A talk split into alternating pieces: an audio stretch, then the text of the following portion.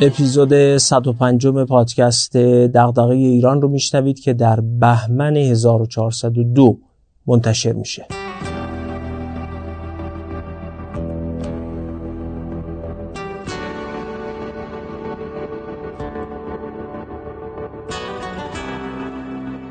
ببینید شما نمی‌توانید بدون تغییر دادن فیگور حکمرانیتون نه در بیرون نه در داخل. و در شکل سخن گفتنتون ببینید یه چیزی رو این حاکمیت هیچ درکی ازش حداقل امروز در لحظه 1402 نداره. پیر بوردیو یک واژه‌ای رو در برابر حکمرانی استفاده می‌کرد در برابر کلیت state دولت حکومت. می‌گفت حکومت بانک مرکزی سرمایه نمادین است. همه کارکردهایی که بانک مرکزی ها برای پول دارن می‌تونین برای سرمایه نمادی. یعنی اگه شما پول بی پای حساب چاپ کنین نقدینگی خلق نقدینگی کنین پولتون بی اعتبار میشه. تورم پولی درست می‌کنین غیر از اینه. حالا اگه سرمایه نمادینتونم بی حساب کتاب خرج کنین دچار تورم سرمایه نمادین میشین. و حکومتی که سرمایه نمادینش رو از دست میده حکومت پذیری رو به قول فوکو آنگاورنبیلیتی درست می‌کنه. غیر حکومت پذیر میشه حکوم جامعه.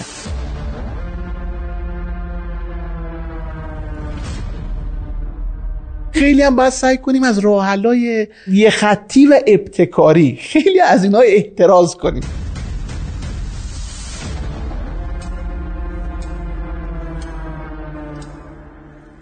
ایران روزهای سختی رو میگذرونه. ترکیبی از ناکارآمدی های حکمرانی انواع فاصله های ایجاد شده بین مردم و نظام سیاسی که ظرفیت کنش جمعی هماهنگ برای تولید خیر جمعی رو به شدت تضعیف کرده. مسئله های محیط زیستی تشدید شده و تحریم های شدید و بی سابقه همه در حال خسته کردن و زخم زدن بر تن ایران هستند.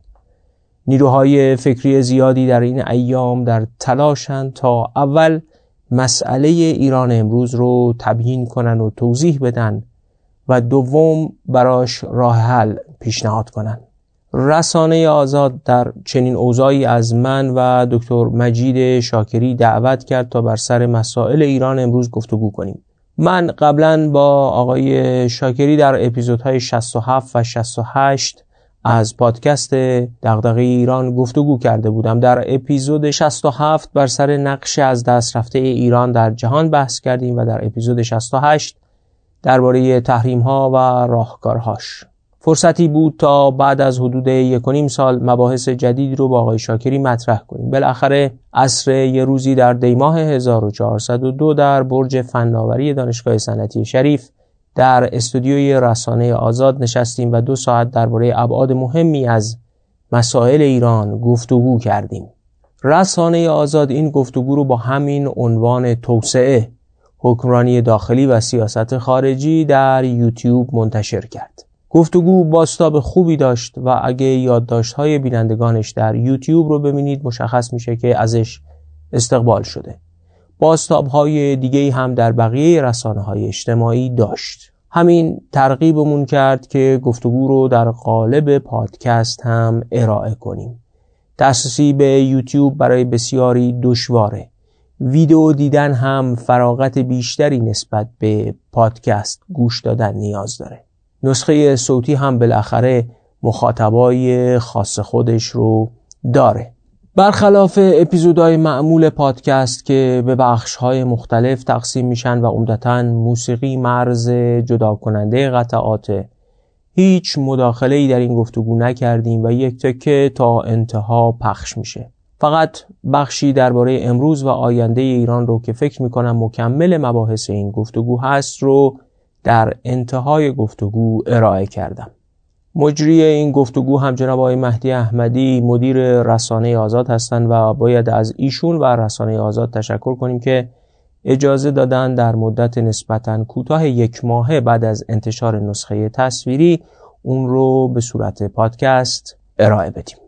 آزاد یک رسانه مستقل در حوزه گفتگوهای علوم انسانی و اجتماعی که تلاش می‌کنه موضوعات مهم جامعه رو به گفتگوهای رادیکال در حوزه های مختلف جامعه شناسی، اقتصاد، سیاست و روابط بین الملل تبدیل کنه تا نخبگان جامعه با درکی میان رشته‌ای و انتقادی درباره اونها بحث کنن و مسیرهایی برای حل اونها به دست بیارن.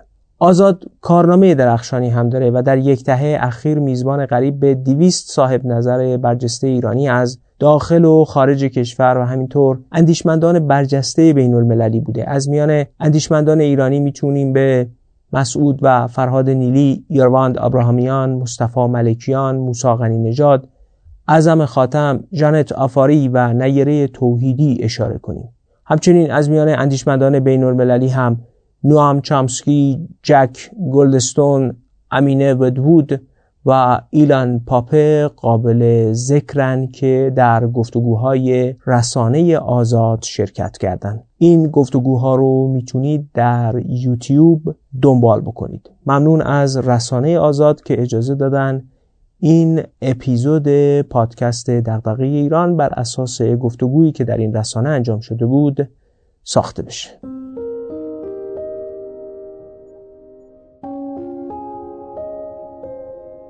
اغلب ما تصورمون از کارت بانکی ابزاریه که باهاش از مغازه یا فروشگاه های اینترنتی خرید و پول هم کارت به کارت می‌کنیم. اما کارت بانکی نکسو خیلی فراتر از این هاست. کارای کارت بانکی معمولی رو انجام میده اما همزمان به یه صندوق درآمد ثابت وصله و امکان دریافت سود رو هم فراهم می‌کنه. هم کارت بانکیه و هم سرمایه گذاریه متصل بودنش به صندوق درآمد ثابت فارابی آدم رو از فرایندهای پیچیده سرمایه گذاری بی نیاز می‌کنه.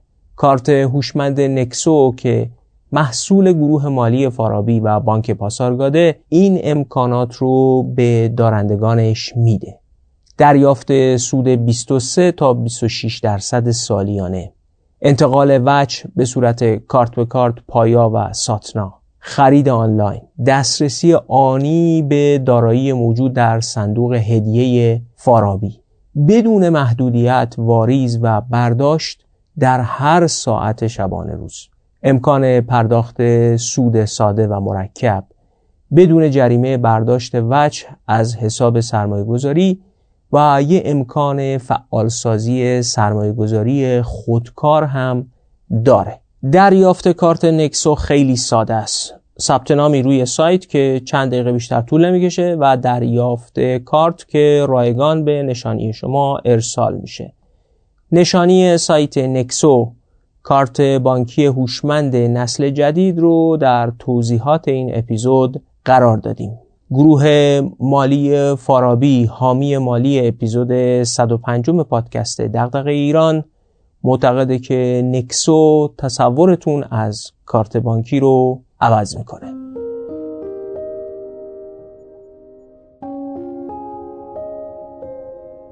هر سلام دارم. خدمت مخاطبان عزیز جناب دکتر فاضلی جناب دکتر شاکری.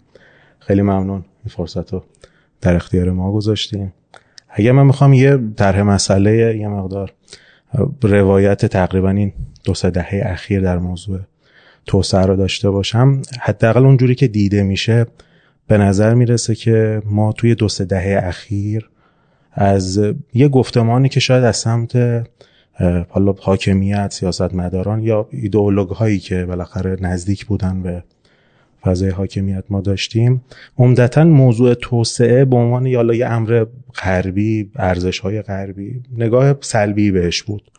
حالا معمولا عبارت های جایگزینی براش استفاده می‌شد. حالا پیشرفت و مقاومت و دوره آقای روحانی هم این مسئله خیلی مسئله پررنگی بود. یعنی اون گفتمانی که تحت عنوان گفتمان توسعه توی دولت دنبال می‌شد معمولا از سمت منتقدان به همین شیوه مورد نقد قرار می گرفت توی چند سال اخیر البته در خصوص اون گفتمان هم چند تا نکته وجود داشت. از عناصر کلیدیش انتخاب مزیت بین المللی ورود به بازارهای جهانی ایجاد وابستگی متقابل نرمال کردن وضعیت کشور همچنین وجود دموکراسی در داخل تثبیت مردم سالاری در داخل کشور. اینا کلید واژه هایی بود که خیلی بهش متصل بود و در موردش صحبت می‌شد. توی چند سال اخیر ما موضوع توسعه به نظر می‌رسه که تغییر تحولاتی کرده. یعنی ما بعد از اون دوره ای که حالا تحت عنوان مقاومت و اینها شاید ما یه ارتباط تاکتیکی با شرق با چین با روسیه داشتیم. یعنی فقط برای اون مفهوم مقاومت از اینها استفاده می‌شد. ظاهرا یه پیوندی داره به وجود میاد بین یه نوعی از مفهوم توسعه. با یه نوع ارتباط استراتژیک با شرق. یعنی انگار داره این مفهوم از اون شکل حالا اصطلاحا غربیش اینا فاصله می‌گیره توی گفتمان جدیدی با یه عناصر جدیدی ما جامون رو توی احتمالا نظام قدرت جدیدی که توی جهان در دهه های آینده شکل خواهد گرفت پیدا بکنیم. کریدورهایی که این نظم جدید رو شکل خواهند داد. ارتباطاتش رو برقرار می‌کنن. خلاصه به نظر می‌رسه ما دو تا پارادایم برای توسعه داخل کشور ما یکیش وجود داشته یکیش داره کم کم شکل می‌گیره. البته توی دولت فعلی هم حالا اینکه چقدر همون پارادایم داره اجرا میشه چقدر شکل کاریکاتوریش داره اجرا میشه. در هر صورت مردم حس می‌کنن که این داره هر دو سوی این ماجرا رو دارن یه ارزیابی ازش به دست میارن. حالا اول به نظر می‌رسه ما باید لازم داریم که یه مقدار فکر کنیم که ما از نظر مسئله توسعه تو چه جایگاهی قرار داریم؟ یعنی این گپی که ما پیدا کردیم تو ماجرای توسعه هم نسبت به کشورهای مشابه خودمون هم نسبت به همسایه خودمون کجاست؟ روند فعلی رو ادامه بدیم به کجا می‌رسیم؟ و این دوتا الگو چه مزیت ها چه یا چه نقاط منفی و مثبتی نسبت به هم دارن. جناب فاضلی اگه موافقین یه تشریحی از وضعیت کنونی داشته باشیم و ارزیابیتون از این الگوها بشنویم. به نام خدا. من فکر می‌کنم ورای همه مفاهیم درباره اسمشو بذاریم توسعه اسمشو بذاریم پیشرفت هر چی که می‌خوایم بذاریم. اول باید درباره وضع موجود از این زاویه نگاه کنیم که بگیم حداقل امروز تصورم اینه که توسعه و توسعه یافتگی ظرفیت مسئله حل کردن یک کشوره. یعنی چقدر می‌تونه مسئله حل کنه. وقتی هم میگم مسئله حل کنه یعنی یه وضع موجودی داره و بعد یه وضع مطلوبی رو هم تصور می‌کنه. حالا این وضع موجود شما تو هر چیزی که در نظر می‌گیرین وضع موجود تولید اقتصادی وضع موجود امنیت وضع موجود همبستگی اجتماعی یه وضع مطلوبی رو هم شما تصور می‌کنید یا مد نظر دارید. حالا ممکنه خیلی تجویزی و مبتنی بر یک اجماع اجتماعی یا نه اصلا با هر دستور کاری شما به یک وضع مطلوبی می‌خواین برسین. بین این وضع موجودتون تا وضع مطلوبی که می‌خواین برسین یه سری چیزا امور مانع ایجاد می‌کنن و مانع میشن شما از این وضع موجود به سمت او وضع مطلوب برین. مثلا فرض کنید امروز در شهر تهران وضع موجودش اینه که از این 365 روز سال بالای شاید مثلا 320 روزش آلودگی هوا در سطح غیر مجاز خطرناک برای سلامتی. روزایی هم که اصلا کلا سم کامله.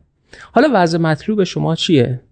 وضع مطلوب شما اینه که به یک وضعی از آلودگی هوا برسید یا پاکی هوا برسید که برای این موجود انسانی خطرناک نباشه دیگه. و اینجوری نباشه که مثلا سی سال بعد ما با یک موج عظیمی از سرطانهای مختلف مواجه شده باشیم که بعد بگن خب این ریشش کجاست؟ بگن این ریشش همون 20 سال پیشه که یه حجم عظیمی آلودگی هوا داشتین این همونجاست. بعد هزینه های بهداشتیتون سر به فلک بکشه هزینه های ناشی از مرگ و میرتون سر به فلک بکشه کیفیت زندگی مردمتون بیاد پایین. خب پس مسئلهتون میشه گذر از این وضع آلودگی هوا به وضع پاکی هوا. این وسط توسعه و توسعه یافتگی ظرفیت حل کردن این مسئله است. اگه شما نمی‌تونید مسئله حل کنید یعنی توسعه یافته نیستید و توانایی حل مسئله ندارید. حالا وقتی من از این زاویه بهش نگاه می‌کنم شما اسمش هر چی می‌خواین بزنید. می‌خواین بزنین پیشرفت می‌خواین بذارین همون حل مسئله که خیلی بیطرفتر هم هست نه غربیه نه شرقی نه ایرانی نه اسلامی چون ظرفیت حل مسئله توانایی حل مسئله. من وقتی از این زاویه نگاه می‌کنم و نقطه شروعمون رو باید بذاریم وضع موجود. یعنی ما به هر آینده درباره ایران فکر می‌کنیم هر دستور کاری که می‌خوایم بچینیم باید به این وضع موجوده نگاه کنیم. ببینید من امروز وقتی به وضع موجودمون نگاه می‌کنم کاری هم ندارم. الان حداقل تو این لحظه که ما چه مسیری رو طی کردیم و تحت تاثیر چه عواملی به این نقطه رسیدیم. من فکر می‌کنم حداقل این پنج رو اگه حل نکنیم موجودیت ایران به خطر میفته و امروز به یه نوعی در خطر هست. اون آخرین کتابی که نوشتم ایران بر لبه تیغ. حداقل خودم میفهمیدم چرا دارم میگم که ایران بر لبه تیغ. ببینید پنج تا ما وضع موجود داریم که این وضع موجودا رو اگه بتونیم حل کنیم مسئلهشو به سمت یه وضع مطلوبی حرکت کنیم. نه به معنای اینکه او وضع مطلوبه برسیم ما به این معنا به نظر من حرکت کردن در مسیر توسعه اینه که اول بریم سر خط اول حل مسئله وایسیم. اینکه تو جاده درستی قرار بگیریم که بگیم داریم مسئله حل می‌کنیم. این پنج تا به نظرم ایناست و از اینجا اگه شروع نکنیم به گمانم خیلی طول نمی‌کشه که بسیار پشیمان خواهیم شد. یکی ظرفیت زیست پذیری ایرانه. این انسان صرف نظر از اینکه مسلمان باشه آمریکایی باشه ایرانی و هرچی باشه این باید آب داشته باشه یه هوای پاک داشته باشه بتونه زباله رو که تولید می‌کنه به شکل مناسبی دفع بکنه و یه زیست سالم داشته باشه. ایران امروز از نظرات مختلف از جمله از نظر مسئله آب کمبود که به طور تاریخی هم هست مسئله کمبود آب فرسایش خاک و تنوع زیستی و ترکیب همه اینا. مثلا شما وقتی میگیم فرونشست زمین که امروز به شهر تهران رسیده که مثلا شش منطقه شهر تهران در معرض فرونشستای قابل توجهن یا دشت رفسنجان سالی ان سانتی جلو پایین یا زیر اتوبان خالی میشه خطرناک ریله. اینا ترکیب مسئله آب و خاک دیگه یعنی فرونشست ترکیب است پس یک زیست پذیری ایران در خطره. دو مقوله تأمین مالی توسعه است. ببین ما امروز باید یک سرمایه‌ای. حالا در چارچوب سرمایه گذاری داخلی یعنی انباشت سرمایه گذاری داخلی یا از جهت ورود سرمایه خارجی. که حالا اینا تناقضاتش هم با هم دوستان اقتصاددان بیشتر می‌تونن تو تحلیل کنن. تأمین مالی توسعه در ایران به مشکل خورده. شاخصش اینه که شما آقای می‌تونن تحلیل بگن آمار دقیق ترشون نرخ تشکیل سرمایه ثابت از سال 97 به بعد منفی شده و این شاخصش شما تو کاهش ظرفیت تولید و اشتغال و بعد یه رشد اقتصادی میانگین بین صفر تا فکر می‌کنم دو سه دهم درصد تو دهه 90 می‌تونید ببینید. عنصر سومی که امروز ایران باهاش درگیره و مسئله جدی توسعه دسترسی به فناوریه. به هر دلیلی از جمله شاید مهمترینش تحریم ها و بعد حالا به یه روایت فقدان یک سیاست صنعتی. به یک روایت دیگه قلبه مجموعه ای از صنایع اصطلاحا منابع محور یا ریسورس بیستی که خیلی توشون پیچیدگی فناوری اینا مطرح نیست و رانت های خاصی از توشون تولید میشه دسترسی به فناوری. ببینید کشورها بر اساس قدرت دسترسی بر فناوریشون می‌تونن در جهان رقابت کنن. فکر کنم این کتاب آخری عجم اغلو و رابینسون درباره نزاع مثلا چند هزار ساله ما. اینم دوباره فناوری رو گذاشته تو. یا مثلا شما امروز وقتی به منازعات چین و آمریکا نگاه می‌کنید واقعا محورش چیه؟ یه یه بحث محور مثل فناوریه. دسترسی به تراشه ها دسترسی به هوش مصنوعی دسترسی به فناوری 5G دسترسی به یه فناوری که چین رو قرار میده در نیمه تاریک ماه فرود بیاد. همه اینا دسترسی به فناوری دیگه. عنصر چهارمی که ایران امروز رو تهدید می‌کنه به عنوان وضع موجود باید دربارش حرف بزنیم همبستگی اجتماعی در حال تضعیفه. ببینید همبستگی اجتماعی اصلی ترین کارکردش ظرفیت زیست مسالمت آمیزه وقتی کشورها همبستگی اجتماعیشون به هر دلیلی تضعیف میشه در معرض انواع خشونت ها قرار می‌گیرن. حالا خشونت ناشی از گسترش آسیب های اجتماعی در نظر بگیرین که شما خیابون راه میرین نمی‌دونین که با قمه میان موبایلتون رو بگیرن یا نگیرن. تا یه وضعیتی خدای نکرده مثل مثلا بالکانیزه شدن و فروپاشی همبستگی اجتماعی در بالکان و رو در روی هم قرار گرفتن قومیت ها و اونهایی که هویت های مختلف دارن. وضعیت پنجمی که ایران امروز رو به شدت تهدید می‌کنه و ما اگه دربارش حرف نزنیم و از این نقطه شروع نکنیم اصلا نمی‌تونیم درباره آینده حرف بزنیم اونه قرار داشتن در زنجیره جهانی ارزش هست. ببینید آقای دکتر شاکری بیشتر می‌تونن این رو شرح بکنن که اقتصاددان ها بیشتر اتاق بازرگانی ایران یه گزارشی طراحی کرده در مورد ولی خیلی راحت می‌تونید ببینید. یه وجه بارزش اینه. ما یه زمانی به واسطه یه کالایی به نام نفت به طور جدی در زنجیره ارزش جهانی یه جاییش بالاخره خودمون رو جایابی کرده بودیم. اصطلاحا انگلیسیش میگم position کرده بودیم یه جایی وایساده بودیم با اون یه معامله ای در جهان اجرا می‌کردیم.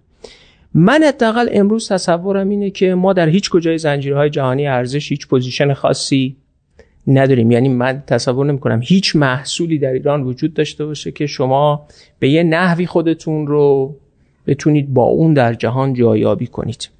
اگه این پنج تا مسئله نمی‌خوام بگم همه مسئله همون فقط همین آستا ولی این پنج بعد رو به عنوان ابعاد وضع موجود اگه به رسمیت نشناسیم و از این نقطه شروع نکنیم و بعد ببینیم که برای حل کردن این مسائل می‌خوایم چی کار بکنیم آینده اصلا خوشایندی نخواهیم داشت. تمام بسیار خب آقای شاکری شما وضعیت کنونی ها چجوری ارزیابی می‌کنید تا پله بعد بریم ببینیم چه مسیری رو با سراغش بریم. بسم الله الرحمن الرحیم. امیدوارم نکاتی که عرض می‌کنم مفید باشه.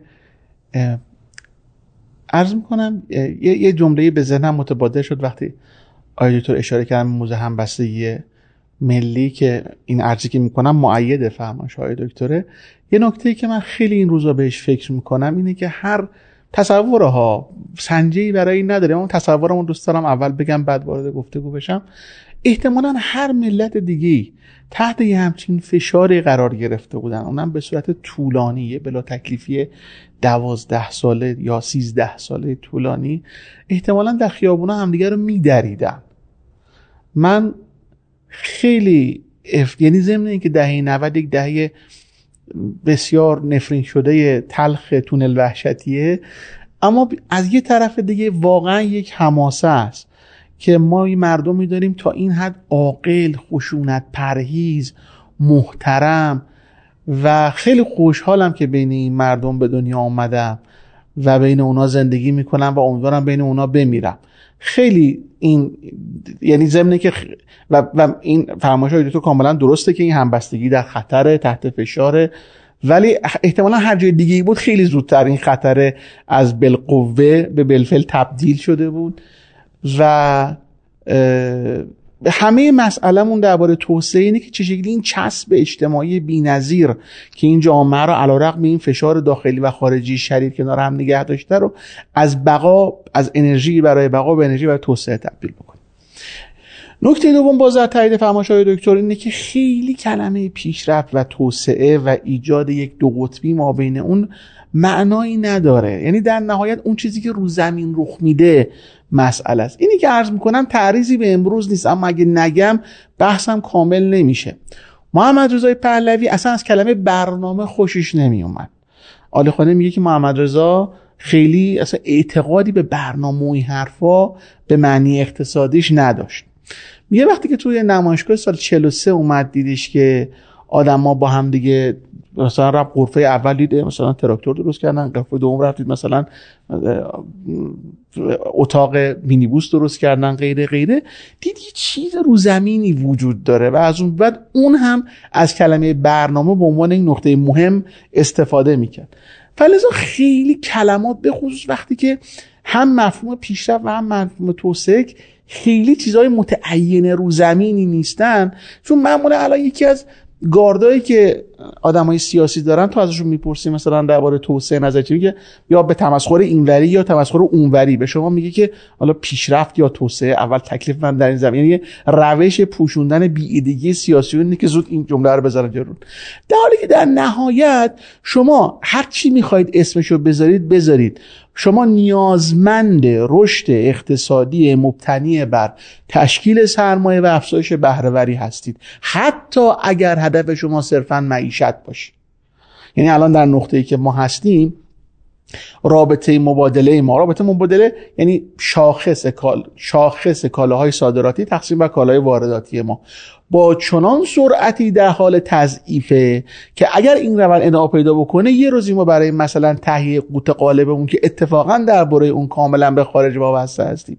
یعنی کنجال سویا سویا ذرت دامی جوی دامی اینا این مجموعه دچار مسئله خواهیم بود. پس اساسا حتی دو قطبی مثلا رشد و معیشت هم وجود نداره. نه اینا همه یک چیزه. پس ازش یه خورده می‌تونیم بگذاریم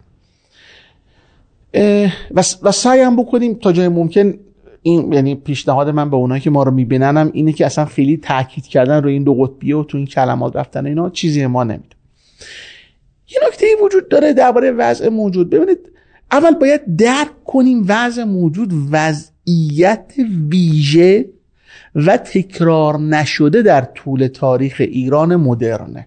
یعنی از روزی که دولت متمرکز در ایران متولد شده هرگز دوره ای نداشتیم که این تعداد سالهای پشت سر هم با تورمهای بسیار بالاتر از میانگین یا این تعداد سالهای با تشکیل سرمایه ثابت منفی داشته باشیم اونقدر منفی که بله از سال 98 به بعد یعنی ما کل دهه 90 اون منفیه به جز یک سال تشکیل سرمایه ثابتمون و انقدر این منفی که از سال 98 موجودی از استهلاک از سرمایه گذاری بیشتر موجود سرمایه در کاهشه حالا با یه بهبود نسبی در دو سال اخیر و شرایط بعد از کرونا و این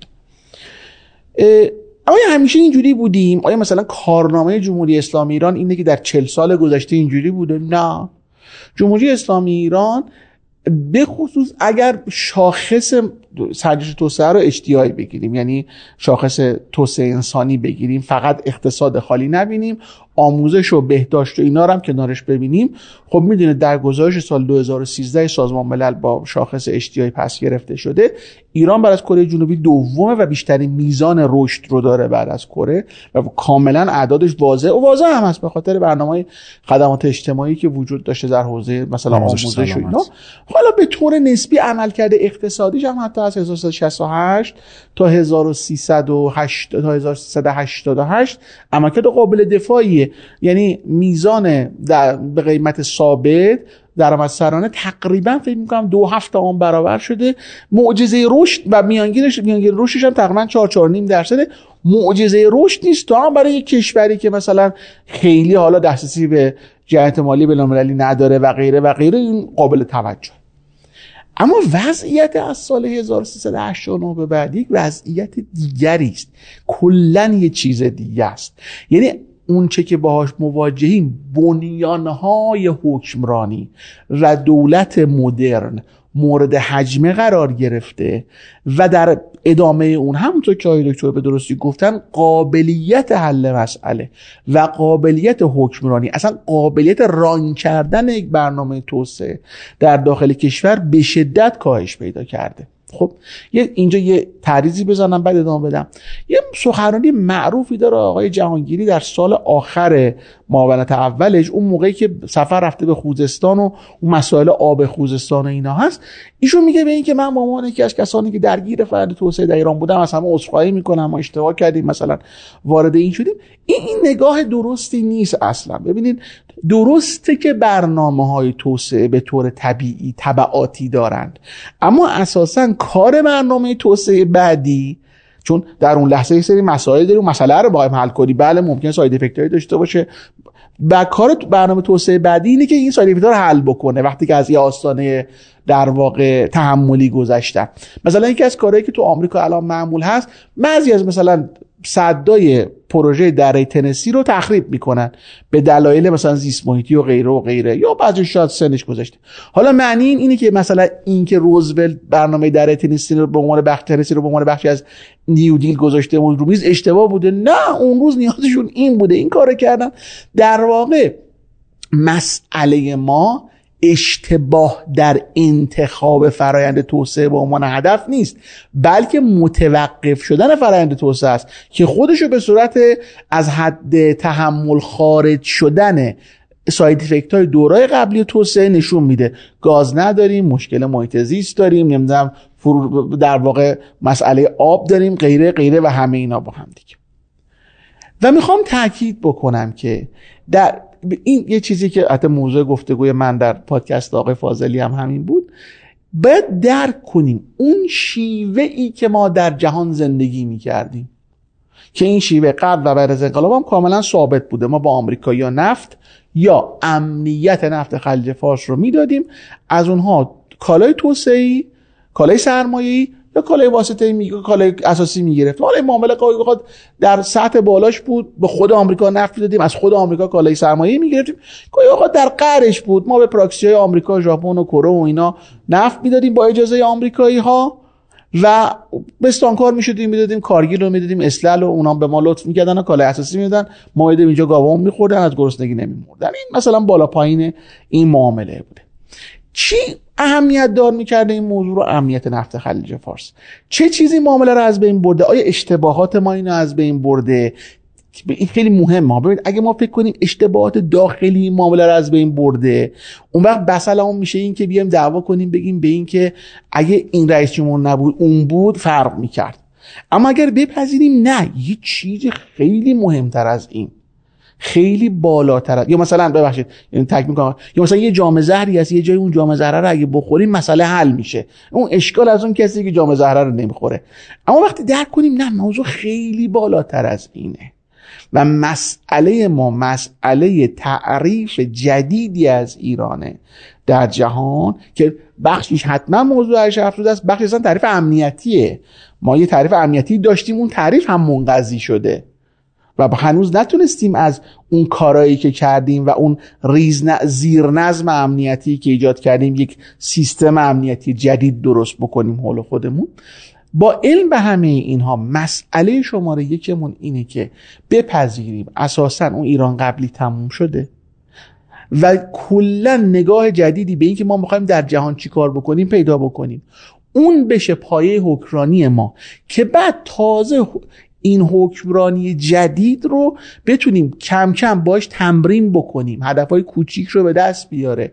دونه دونه بره بالا تا قابلیتش افزایش پیدا بکنه. این احتمالا حالا اینجا دیگه پس مسئله اول این نیست که من با چین می‌خوام کار بکنم یا با آمریکا می‌خوام کار بکنم یا نظر من شرقی یا غربیه.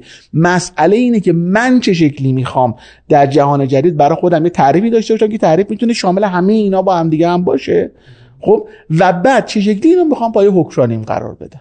من یه سوال خیلی کوتاه و واضح بپرسم. یعنی از نظر شما اون عامل ریشه که باعث شد بالخصوص از دهه 90 به بعد ما دچار چنین شرایطی بشیم نه انتخاب ما برای حالا اصلاح روابط با غرب یا آمریکا یا بدتر کردن اون بلکه یه سری تغییرات در سطح بین المللی بوده که در واقع ما با ثابت بودنمون اون چون تغییر کرده در واقع ما این روند افول خیلی پرسرعت تر. اگر چه سوال شما کوتاه اما اشکال توی سه چهار دقیقه پاسخ بدم. اگر یه جوری آره کوتاه بگیم چون پونگ بحث به هم نخوره. آره. ببینید مسئله اینجاست که ایران اساس اساسا اثر تصمیم ایران در روابطش با آمریکا یکی از متغیرهای مؤثر بر تصمیمات آمریکا درباره ایرانه. ما اینو حس نمی کردیم به این خاطر که اون معامله قبلی حدود تنش ما رو با آمریکا کنترل می‌کرد. یه روزی بوش پدر وقتی که معاون رئیس جمهور بوده. تو جلسه شورای امنیت سر ماجرای در واقع جنایت آمریکایی یا در زدن هواپیمای ایرباس میگه آقا ما زدیم کار خوبی هم کردیم زدیم بازم می‌زنیم تا جایی که در واقع خلیج فارس آروم بشه و این جنگ ایران عراق تموم بشه. یعنی حتی اون روز تنش آمریکا هم برای کنترل در خلیج فارس بوده. الان وضعیتیه که آمریکایی نه تنها از تنش در خلیج فارس خوشش در واقع بدشته میاد بلکه اگر این از حدود کنترل خارج نشده باشه باش اوکی هم هست. فلزا اساسا اون چیزی که ما قبلا می‌تونستیم اون چارچوبمون رو با آمریکا ایجاد بکنیم و حتی درگیری مستقیم نظامی با ما با آمریکا در انتهای جنگ تحمیلی هم مثلا دو سه هفته طول می‌کشه ده سال که طول نمی‌کشه که. علتش اون معنایی که خلیج فارس برای آمریکا داشته در روابطش با شوروی در روابطش با عربستان و غیره و غیره و غیره. وقتی اون معنا تغییر پیدا بکنه خیلی این که ما در داخل چی فکر می‌کنیم با این قید که بله اگر شما کارآمدی قابل توجهی داشته باشید و توان سیاسی برای تجمیع در واقع امکاناتتون داشته باشید. می‌فهمید یه همچین خطری به این بزرگی داره میاد به سمت من من یه فکر پیش دستانه دربارش بکنم. آره این قید رو می‌فهمم. اما مجموعا الان تو پنج تا الان که با هم حرف می‌زنیم تو پنج تا مورد اول موثر بر تصمیمات آمریکا درباره ایران تصمیمات ایران درباره آمریکا قرار نداره. یعنی اگه جناب دکتر فاضلی بخوایم از اینجا شروع بکنیم. با توضیحات جناب دکتر شاکری ما می‌تونیم بگیم که ریشه این وضعیتی که ما وضعیت رو به افولی که در حوزه توسعه ما الان داریم تجربه می‌کنیم عمدتا در مسائل بین المللی روابط ما با کشورهاست و توی این وضعیت هم انتخابهای ما اونقدری مؤثر نبودن. خود تغییر شرایط بین المللی موثر اگر با لحاظ این نکته بخوایم ریشه ای که برای اون وضعیت کنونی که شما شرح کردیم که طبیعتا حل اون ریشه ها باید مقدمه ای باشه برای حل این مسائل بخوایم نگاه بکنیم اون ریشه ها چی هستن و جایگاه مسئله روابط خارجی کجاست؟ ببینید من انکار نمی کنم که تحولاتی در بیرون اتفاق افتاده. و این اولین بارم تو تاریخ نیست که ایران به واسطه تحولاتی که در جهان رخ میده اوزاش عوض میشه. یعنی به حال یک زمانی این جاده ابریشم میماده از ایران رد می‌شده و جاده دریایی وجود نداشته. اما وقتی مسیرهای دریایی کشف میشه و مثلا دماغه امید نیک رو اروپایی ها دور می‌زنن و مسیر تجارت با هند و با چین از دریا میشه خب دیگه اون نظام کاروان سراهای صفوی و اون نقش راهداری ایرانیان در جاده ابریشم کار نمی‌کنه خب؟ و شما دچار مشکلاتی میشین. این یه طرف قضیه است. اما ببینید ظرفیت حل مسئله در یک کشور و مسائلی که پیش میاد اصلا نمی‌تونه صرفا تابع موقعیت خارجیش باشه.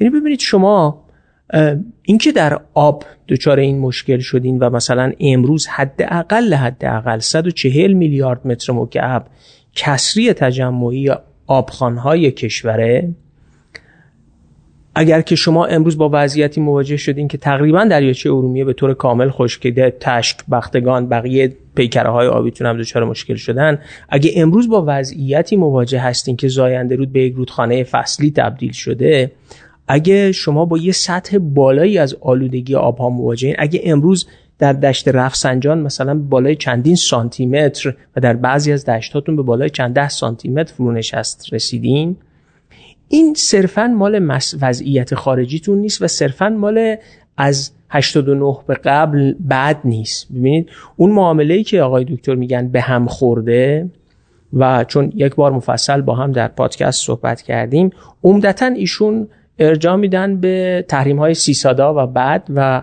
مقوله پیدایش نفت شیل در آمریکا.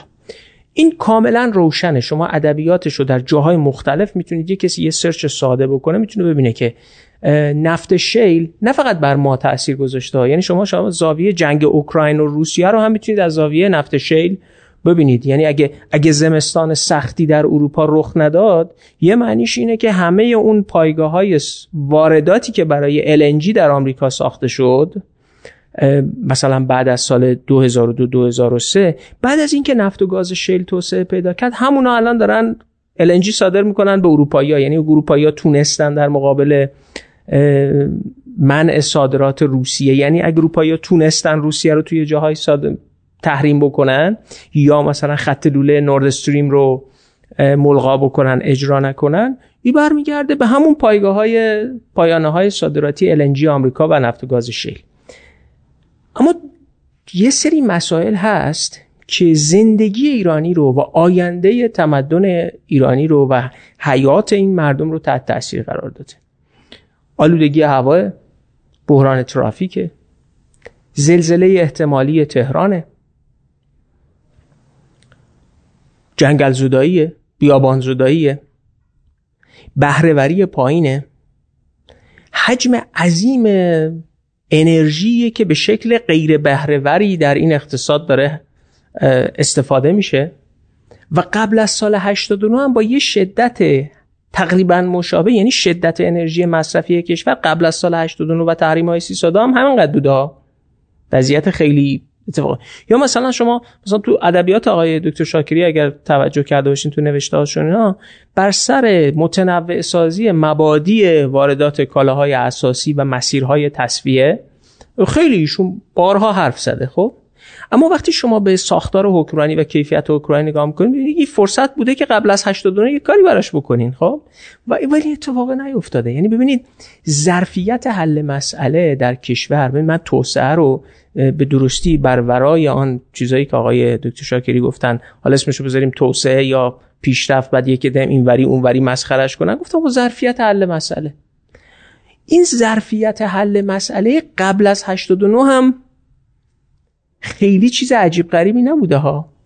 و حالا که خوردین به بحران خارجی این وضعیتتون رو بدتر کرده. یه نکته نکته دوم.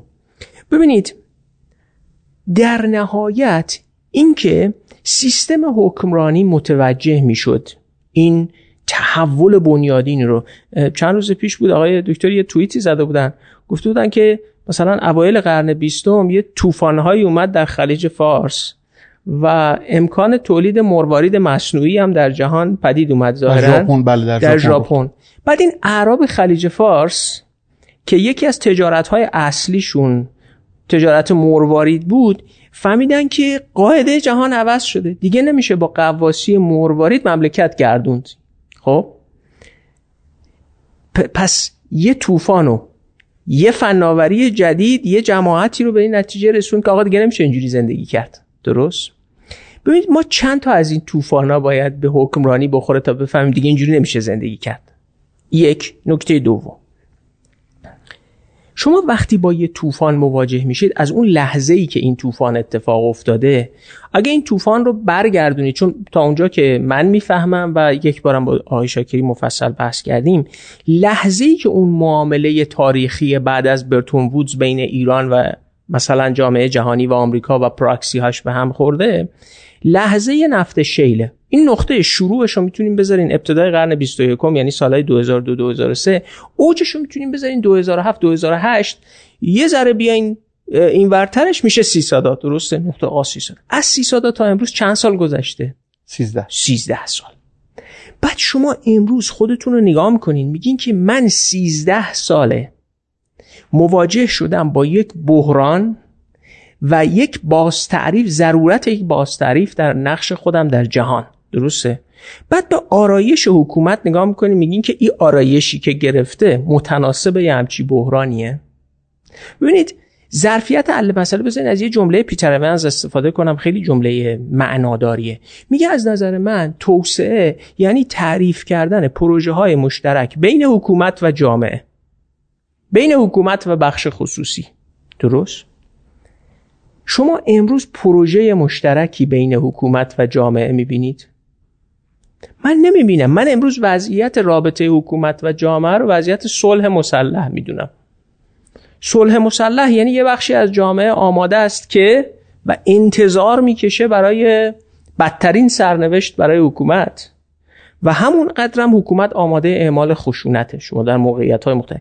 این وضعیت صلح مسلح یعنی پروژه مشترکی وجود نداره. به علاوه اگر اون نکته ای که آقای دکتر شاکری میگن درست باشه که شواهدی براش وجود داره در ابعاد مهمیش خب یک شما اگه کیفیت حکمرانی خوبی داشتین باید این منطق این تحول رو میفهمیدین دیگه. باور نمی‌کنیم من یه زمانی با درد و آه مثلا جستجو کردم ببینم تو همه اون سالایی که داشته نفت شیل توسعه پیدا می‌کرده یه کسی به فارسی یه مقاله نوشته بگه که خبر بده از این که این چاقویی که در نفت شیل داره تیز میشه پیامد ژئوپلیتیکش برای ایران چیه؟ شاید تنها متن جدی که وجود داره متنیه که محسن رنانی درباره اثر نفت شیل و نسبتش با پرونده هسته‌ای نوشته و اینکه نفت شیل داره چه اتفاقی میفته. شما رد پاشو تو اوکراینی نمی‌بینید. و همزمان که این اتفاقا داره میفته شما ببینید مثلا من وقتی به چینی ها نگاه می‌کنم با شواهد مختلف. حالا منهای اینکه اصلا چینی ها یک سنت 3700 ساله نظام اداری دارن ولی این نظام اداری هر چی نگاه می‌کنی صاحب داره بسیار قدرتمنده آزمونای استخدامی به شدت شدید داره. یا آدمی مثل دنیل بل میگه که شما غربی به چین نگاه نکنید از زاویه درون خودش نگاه کنید به شدت شایسته سالاره به شدت. خب؟ ولی وقتی من به ساختار اوکراینی ما نگاه می‌کنم میگم ما توی 13 سالی که با بزرگترین بحران ببینید جمله‌ای که آقای شاکر میگه خیلی معنای مهمی داره ها. میگه شما با بزرگترین بحران و با بزرگترین تغییر پارادایم در کل دوران دولت مدرن در ایران از رضا شاه به بعد مواجه شدید. اصلا معاملتون با جهان فسخ شده. اصلا گویی جهان انگار بود و نبود شما خیلی براش فرقی نمی‌کنه. خب شما آرایشی متناسب این گرفتین؟ من امروز تصورم اینه که ما در همه 13 سال گذشته شاهد زوال بیشتر نظام اداری بودیم. این شما تمام ظرفیت هایی که در دولت می‌تونستین خلق بکنین برای اینکه لحظه به لحظه کاهش پیدا کرده. لحظه به لحظه. یعنی این فقط این پس دو تا چیز از هم جدا بکنیم. یک قبل از 89 هم ما یک مسئله حل کنه درجه یک درجه دو نبودیم درجه سه هم نبودیم. یعنی قبل از 89 هم دریاچه ارومیه داشت؟ خشک می‌شد. قبل از 89 هم آبها داشت. بحران می‌شد. قبل از 89 هم آلودگی هوا داشت افزایش پیدا می‌کرد. قبل از 89 هم شدت مصرف انرژیتون بالا بود. قبل از 82 هم زنجیره تامینتون تامین مالی توسعهتون با بحران شما قبل از 89 هم صدها میلیارد دلار نفت و فروختین. همون موقع هم که نفت رو تامین می‌کردین. بخش عمده ایشو خرج تولید بیماری هلندی کردین. یعنی تورم های ناشی از بیماری هلندی. یه بخشش رو خرج رانت و چیز یه بخشش هم شامل توسعه صنایع انرژی محور و منابع محوری که در نهایت سهم زیادی در تولیدتون برای اینکه فقط مثالش رو بزنم بگم این مصرف انرژی چقدره؟ صرف نظر از اینکه شما گاز میسوزین هر کاری می‌کنین شما آمار در اصل مصرف انرژی الکتریکی در ایران رو ببینید. من همین پریروز نگاه کردم تصادفی سر یه داستان دیگه فرانسوی ها یه چیزی حدود 535 میلیارد کیلووات ساعت مصرف تولید انرژیشونه تولید انرژی برقشونه. از ما 323 میلیارد کیلووات ساعته. درست؟ چقدر فرق داره آقای شاکری؟ مثلا میشه سه پنجم اونا دیگه درسته؟ 325 به 535 بعد میریم نگاه می‌کنیم ببینیم که حالا این این مصرف انرژی الکتریکی مونه خب؟ حالا گاز و گازوئیل و همه این چیزا. شما بعد می یه دفعه جی دی پی رو نگاه می‌کنیم این جی دی پی شما هست 300 و مثلا 50 تا. جی دی پی فرانسویه هست 2000 و خورده نزدیک 3000 تا. معنیش اینه که شما انرژی برق رو دارین به شدت در یک عرصه غیر بهرهوری استفاده می‌کنید این همون چیزیه که قبل از 89 هم وضعتون همینه ها.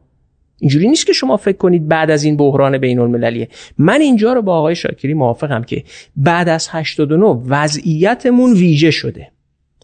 اما نکته مهم اینه نه قبلش وضعمون مسئله حل کنه خوبی بودیم نه بعدش جستی که حکمرانی گرفته و آرایشی که در برابر این مسئله گرفته هیچ نسبتی با این بزرگترین بحران دولت مدرن در ایران نداره. و این به سمت یک گسست با ملزومات اجتماعیش هم پیش رفته. یعنی امروز او وضعیتی رو که عبارتی ازش می‌کنم در شما نه تنها حکومت و جامعه پروژه مشترک تعریف نمی‌کنه که حداقل انسجام درونی داشته باشه برای مواجه شدن با این بزرگترین بحران دولت مدرن در صد سال گذشته. درسته؟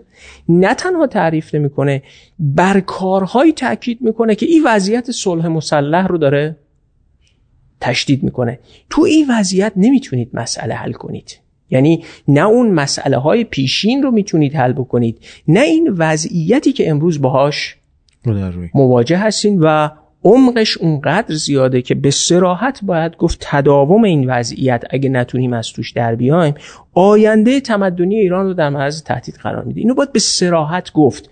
و این به سراحت گفتنه درست رو در روی اونایی قرار می‌گیره که به شما دائم تاکید می‌کنن وضع خوبه داریم میریم. جلو ببین این خیلی خطرناکه ها. خطرناکه که چه منی که به یه جریان فکری دیگه حالا منتسب می‌کنن. چه آقای شاکری که به یه جریان فکری دیگری منتسب میشه وقتی میشینیم با هم دیگه حداقل فکر می‌کنم اگه من بد اشتباه برداشت می‌کنم آقای شاکری می‌تونه اصلاح کنن. در یه نقطه مشترکیم. تداوم این وضعیت موجودیت ما رو به خطر میندازه. چه به لحاظ امنیتی؟ چه به لحاظ اقتصادی چه به لحاظ اینکه حتی برسیم به اون نقطه‌ای که ایشون عبارت خوبی به کار بردن. پولاتون رو بدین به کارگیل و مثلا کنجاله سویا بیاین بدین گاواتون بخورن گاواتون شیرشون رو بدوشین اقلا در حد معیشت و ماست و پنیر رو اینا داشته باشین. این این رو باید دربارش دقیق باشیم. یعنی من اینجوری صورت بندی بکنم فرمایش شما رو. یعنی ما اگر این رو به رسمیت بشناسیم که از یه دوره به بعد توی همین ده دوازده سال اخیر سیزده سال اخیر. وضعیت جدیدی به لحاظ بین المللی برای ایران هم ایجاد شده. با این حال باید یه عاقله در داخل کشور اون وضعیت رو هم می‌تونسته پیش بینی کنه هم در لحظه روی دادنش می‌تونسته درکش بکنه و متناسب با اون حل مسئله بکنه. بذار من به سراحت بگم خدمت شما. تو همه اون سالهایی که داشته نفت و گاز شیل توسعه بله. پیدا می کرده و یه همچین وضعیتی برای ما پدید بیاره در بالاترین سطح های حکمرانی یه دی گزارش تولید می‌کردن خبر می‌دادن که اونا نفتشون داره تموم میشه و اونا میرن تو بحران این خیلی اتفاق عجیبیه ها شما فکر نمی کنم یه گزارش بین المللی معتبر یه اندیشکده من که ندیدم اگه کسان دیگه که مثلا تو سالهای 2007 2008 2009 2010 تا, تا زمانی که نفت و شیل نفت و گاز شیل وارد بازار شده. پیش بینیشون این بوده باشه که اونجا یک بحران عظیمی رخ میده که کلا وابستگی به این منطقه رو بیشتر می‌کنه. ضمن اینکه حداقل تو سناریوهای آینده پژوهی می‌شد دید که توی صحراهای تگزاس داره از نظر نفت و گاز شل داره چه اتفاقی میفته یعنی مسیرهای تکنولوژی رو که می‌شد دنبال کرد که. درسته؟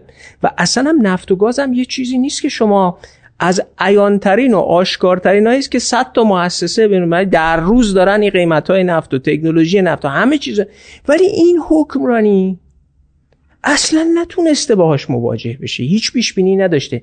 من دارم میگم وضعیت الان از اونم بدتره.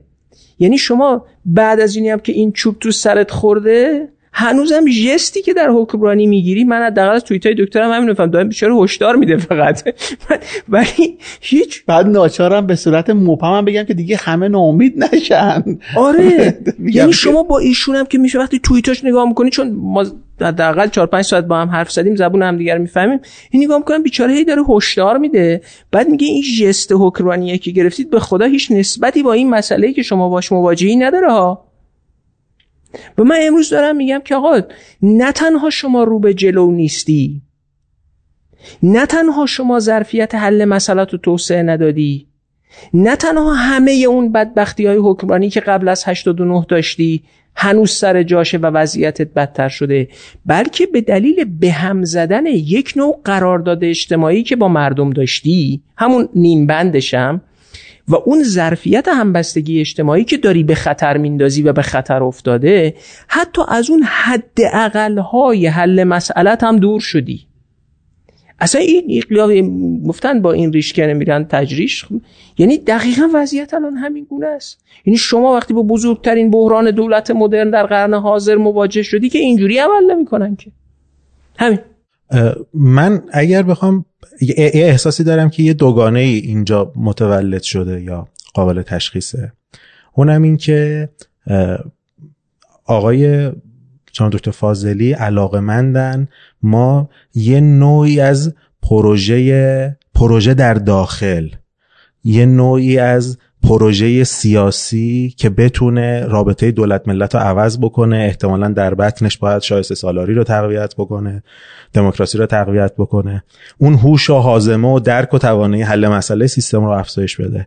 یه نقطه سقل پیشنهاد ایشون به نظرم می‌رسه اینجاست. در مقابل گمانم اینه که شما پروژه هایی بین ایران و یعنی پروژه های خارج از ایران از نوع نظام قدرتی که ممکنه در منطقه یا با قطبهای جهانی شکل بگیره. فکر می‌کنید که گام نخست حل مسئله است. اگر این برداشت من درسته علاقه مندم که یه مقدار این تمایز پررنگ بشه و آره، مزیتش پیدا شه. من یه خورده بیشتر توضیح میدم. این دو تا تصویر خیلی از هم دور نیستن. من می‌خوام توضیح بدم چلا به لحاظ اجرایی فکر می‌کنم به اینکه اون پروژه خارجی از پروژه داخلیه باید یک گام جلوتر باشه خب اولا چرا من این اصطلاح به کار می‌برم که این بزرگترین بحران تاریخ دولت مدرن در ایرانه؟ کشور ایران اساسا یک کشور به لحاظ دسترسی به ذخایر المللی همیشه دچار بحران بوده است. یعنی حتی موقع که استاندارد طلا هم وجود داشته چون نسبت ذخایر طلا به جمعیت در ایران بسیار کم بوده همیشه با بحران ارزی مواجه بوده. و به محض اینکه می‌خواسته به سمت توسعه حرکت بکنه سوال اولش تعیین توسعه بوده. اولین بحران ارزی ثبت شده در ایران مربوط به 786 سال قبل در زمان ایلخانان. اصلا علت اینکه میرن دنبال اینکه اسکناس چاپ بکنن که بهش گفتن چاو این بوده که طلا نداشتن. و خیلی جالبه در دور کتاب علل انزوای صفویه رودیمته یه جایش درباره ارز صحبت می‌کنه. بعد قشنگ یه جایش میگه. میگه که دو گروه شده بودن. یه گروه می‌گفتن به این که ما باید بذاریم قیمت ارز آزاد باشه تو بازار خودش بره بالا با افزایش قیمت تقاضا کم بشه. یه گروه نه ما باید راه رو ببندیم نزات آهنین بکنیم تو مسیرهای حج وایسیم کوله ها رو بگردیم کسی طلا می‌بره طلاش رو ضبط بکنیم تو بوشهر وایسیم اینجوری اینا. در واقع همین دعوایی که امروز در ایران وجود داره در دوره شاه سلیمان صفوی هم وجود داشته. علت دعوا پولیه. خب؟ و در دوره قاجار هم به همین ترتیب چی با و اساسا هر دوره ای که حکومت مرکزی در ایران تقویت شده است مسیرش رو از نحوه نگهداشت و حکرانی ارزی شروع کرده.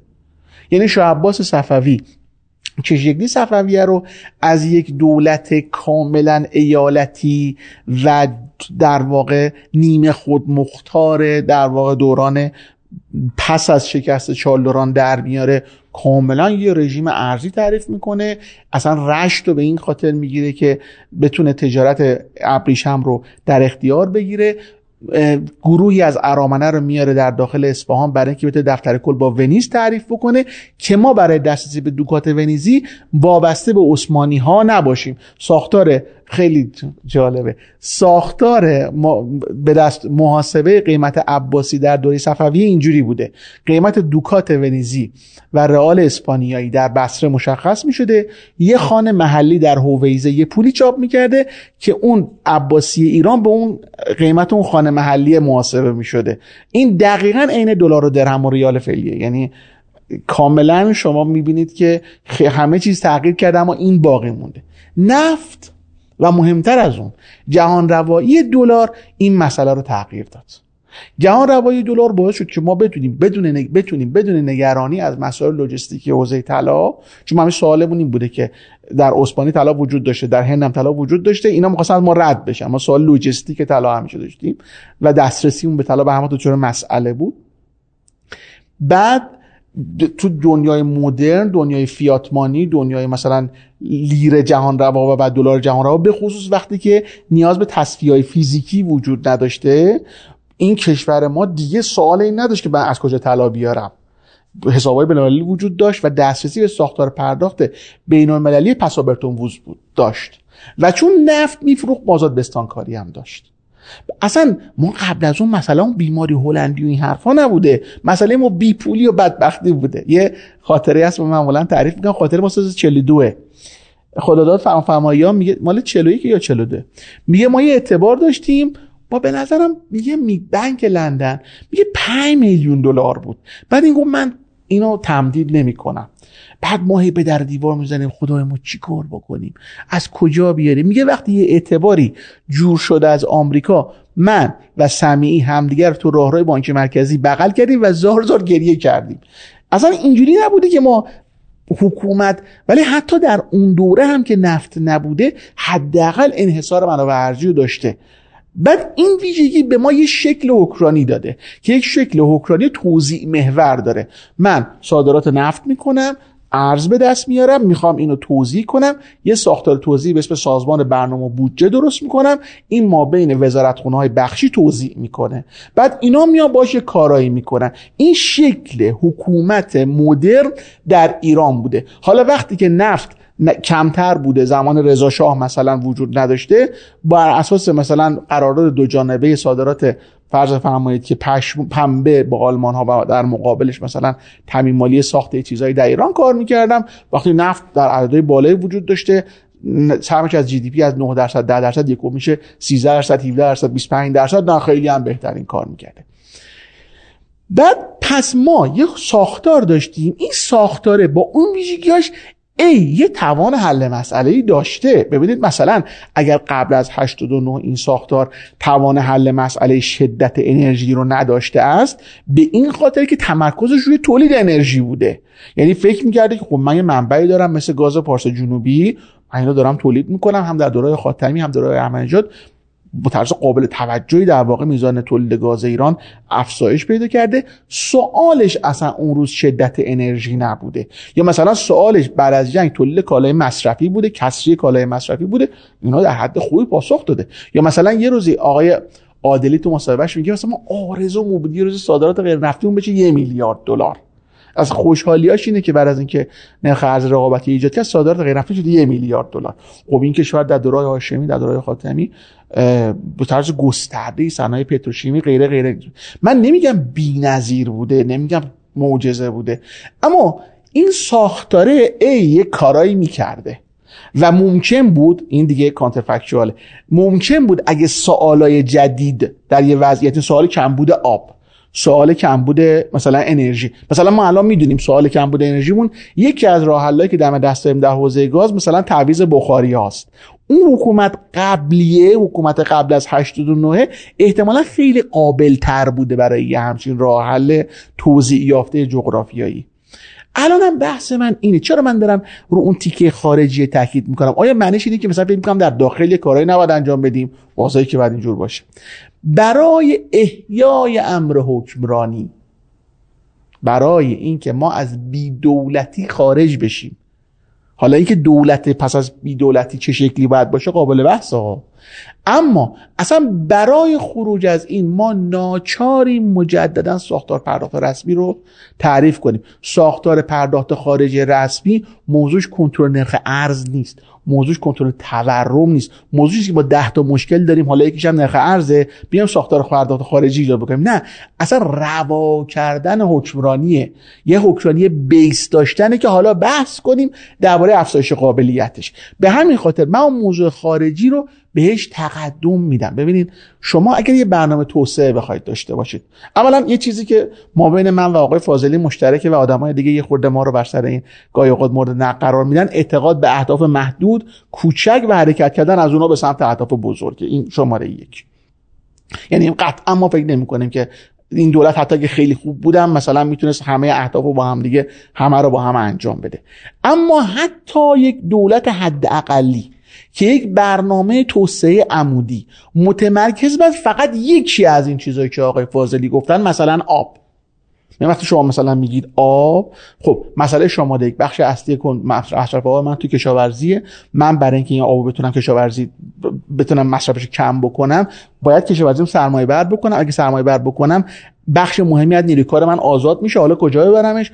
باید یه بخش صنایع کاربر داشته باشم. پس کنترل تولید کارخانه‌ای بسیار مهم میشه. بعد اینا نیاز به سرمایه‌گذاری ماشینالات دارن. پس من یه سوالات تو تراز پرداخت دارم. یعنی حتی فقط یکی از اینا یه همچین چیزی پشت سرشه. خب اصلا برای که من بتونم برنامه توسعه داشته باشم باید بتونم یه لنگر حداقلی به اقتصاد معرفی بکنم. و این لنگر حداقلی در حوزه ارزه. ببین الان سیاست خارجی ایران اصلا سوال اقتصادی نداره ها در برجام هم نداشته یعنی حتی همین تراز پرداخت در حد ساختار پرداخت رسمی در حد پایه به عنوان پایه حکومت کردن.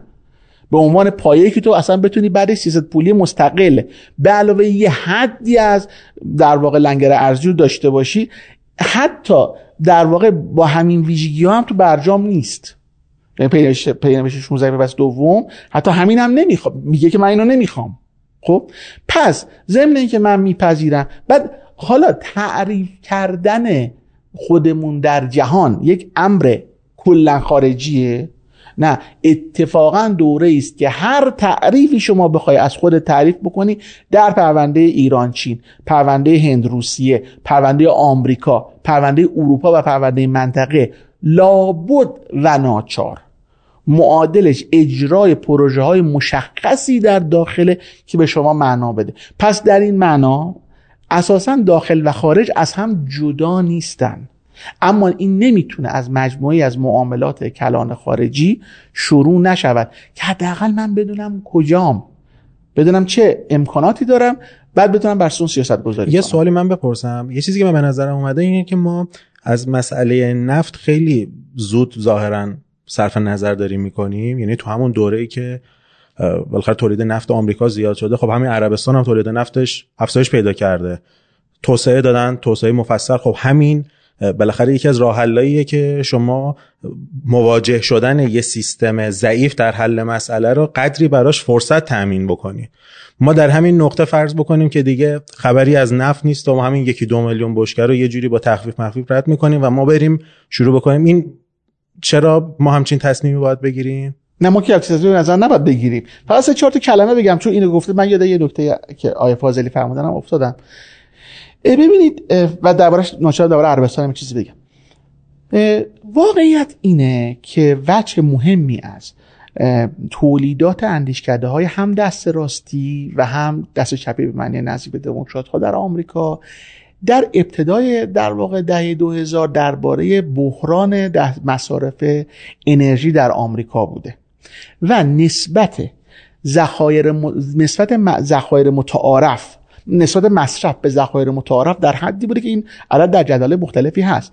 با مبدع سال 2000 حدود 32 سال ماکسیموم میزان تولید نفت آمریکا مد نظر بوده و اصلا علت شما می‌دونید که پایانه هایی که بعدا برای صادرات LNG از آمریکا ساخته شد این داستان معروفیه دیگه. اصلا اول برای واردات LNG به آمریکا ساخته شده بوده.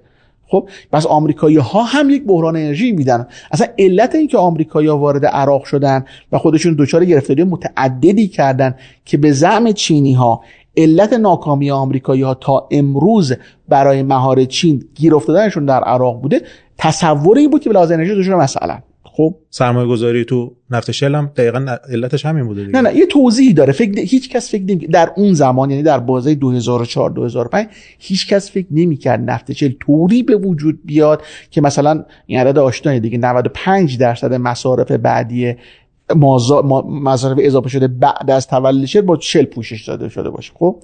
فلزا این تعبیری که رهبری هم داشتن درباره اینکه آقا مثلا آمریکایی ها نیازمند امام میشن به در اون زمان نمی‌تونیم بگیم که تعبیر درست یا غلطی بوده. اما بله.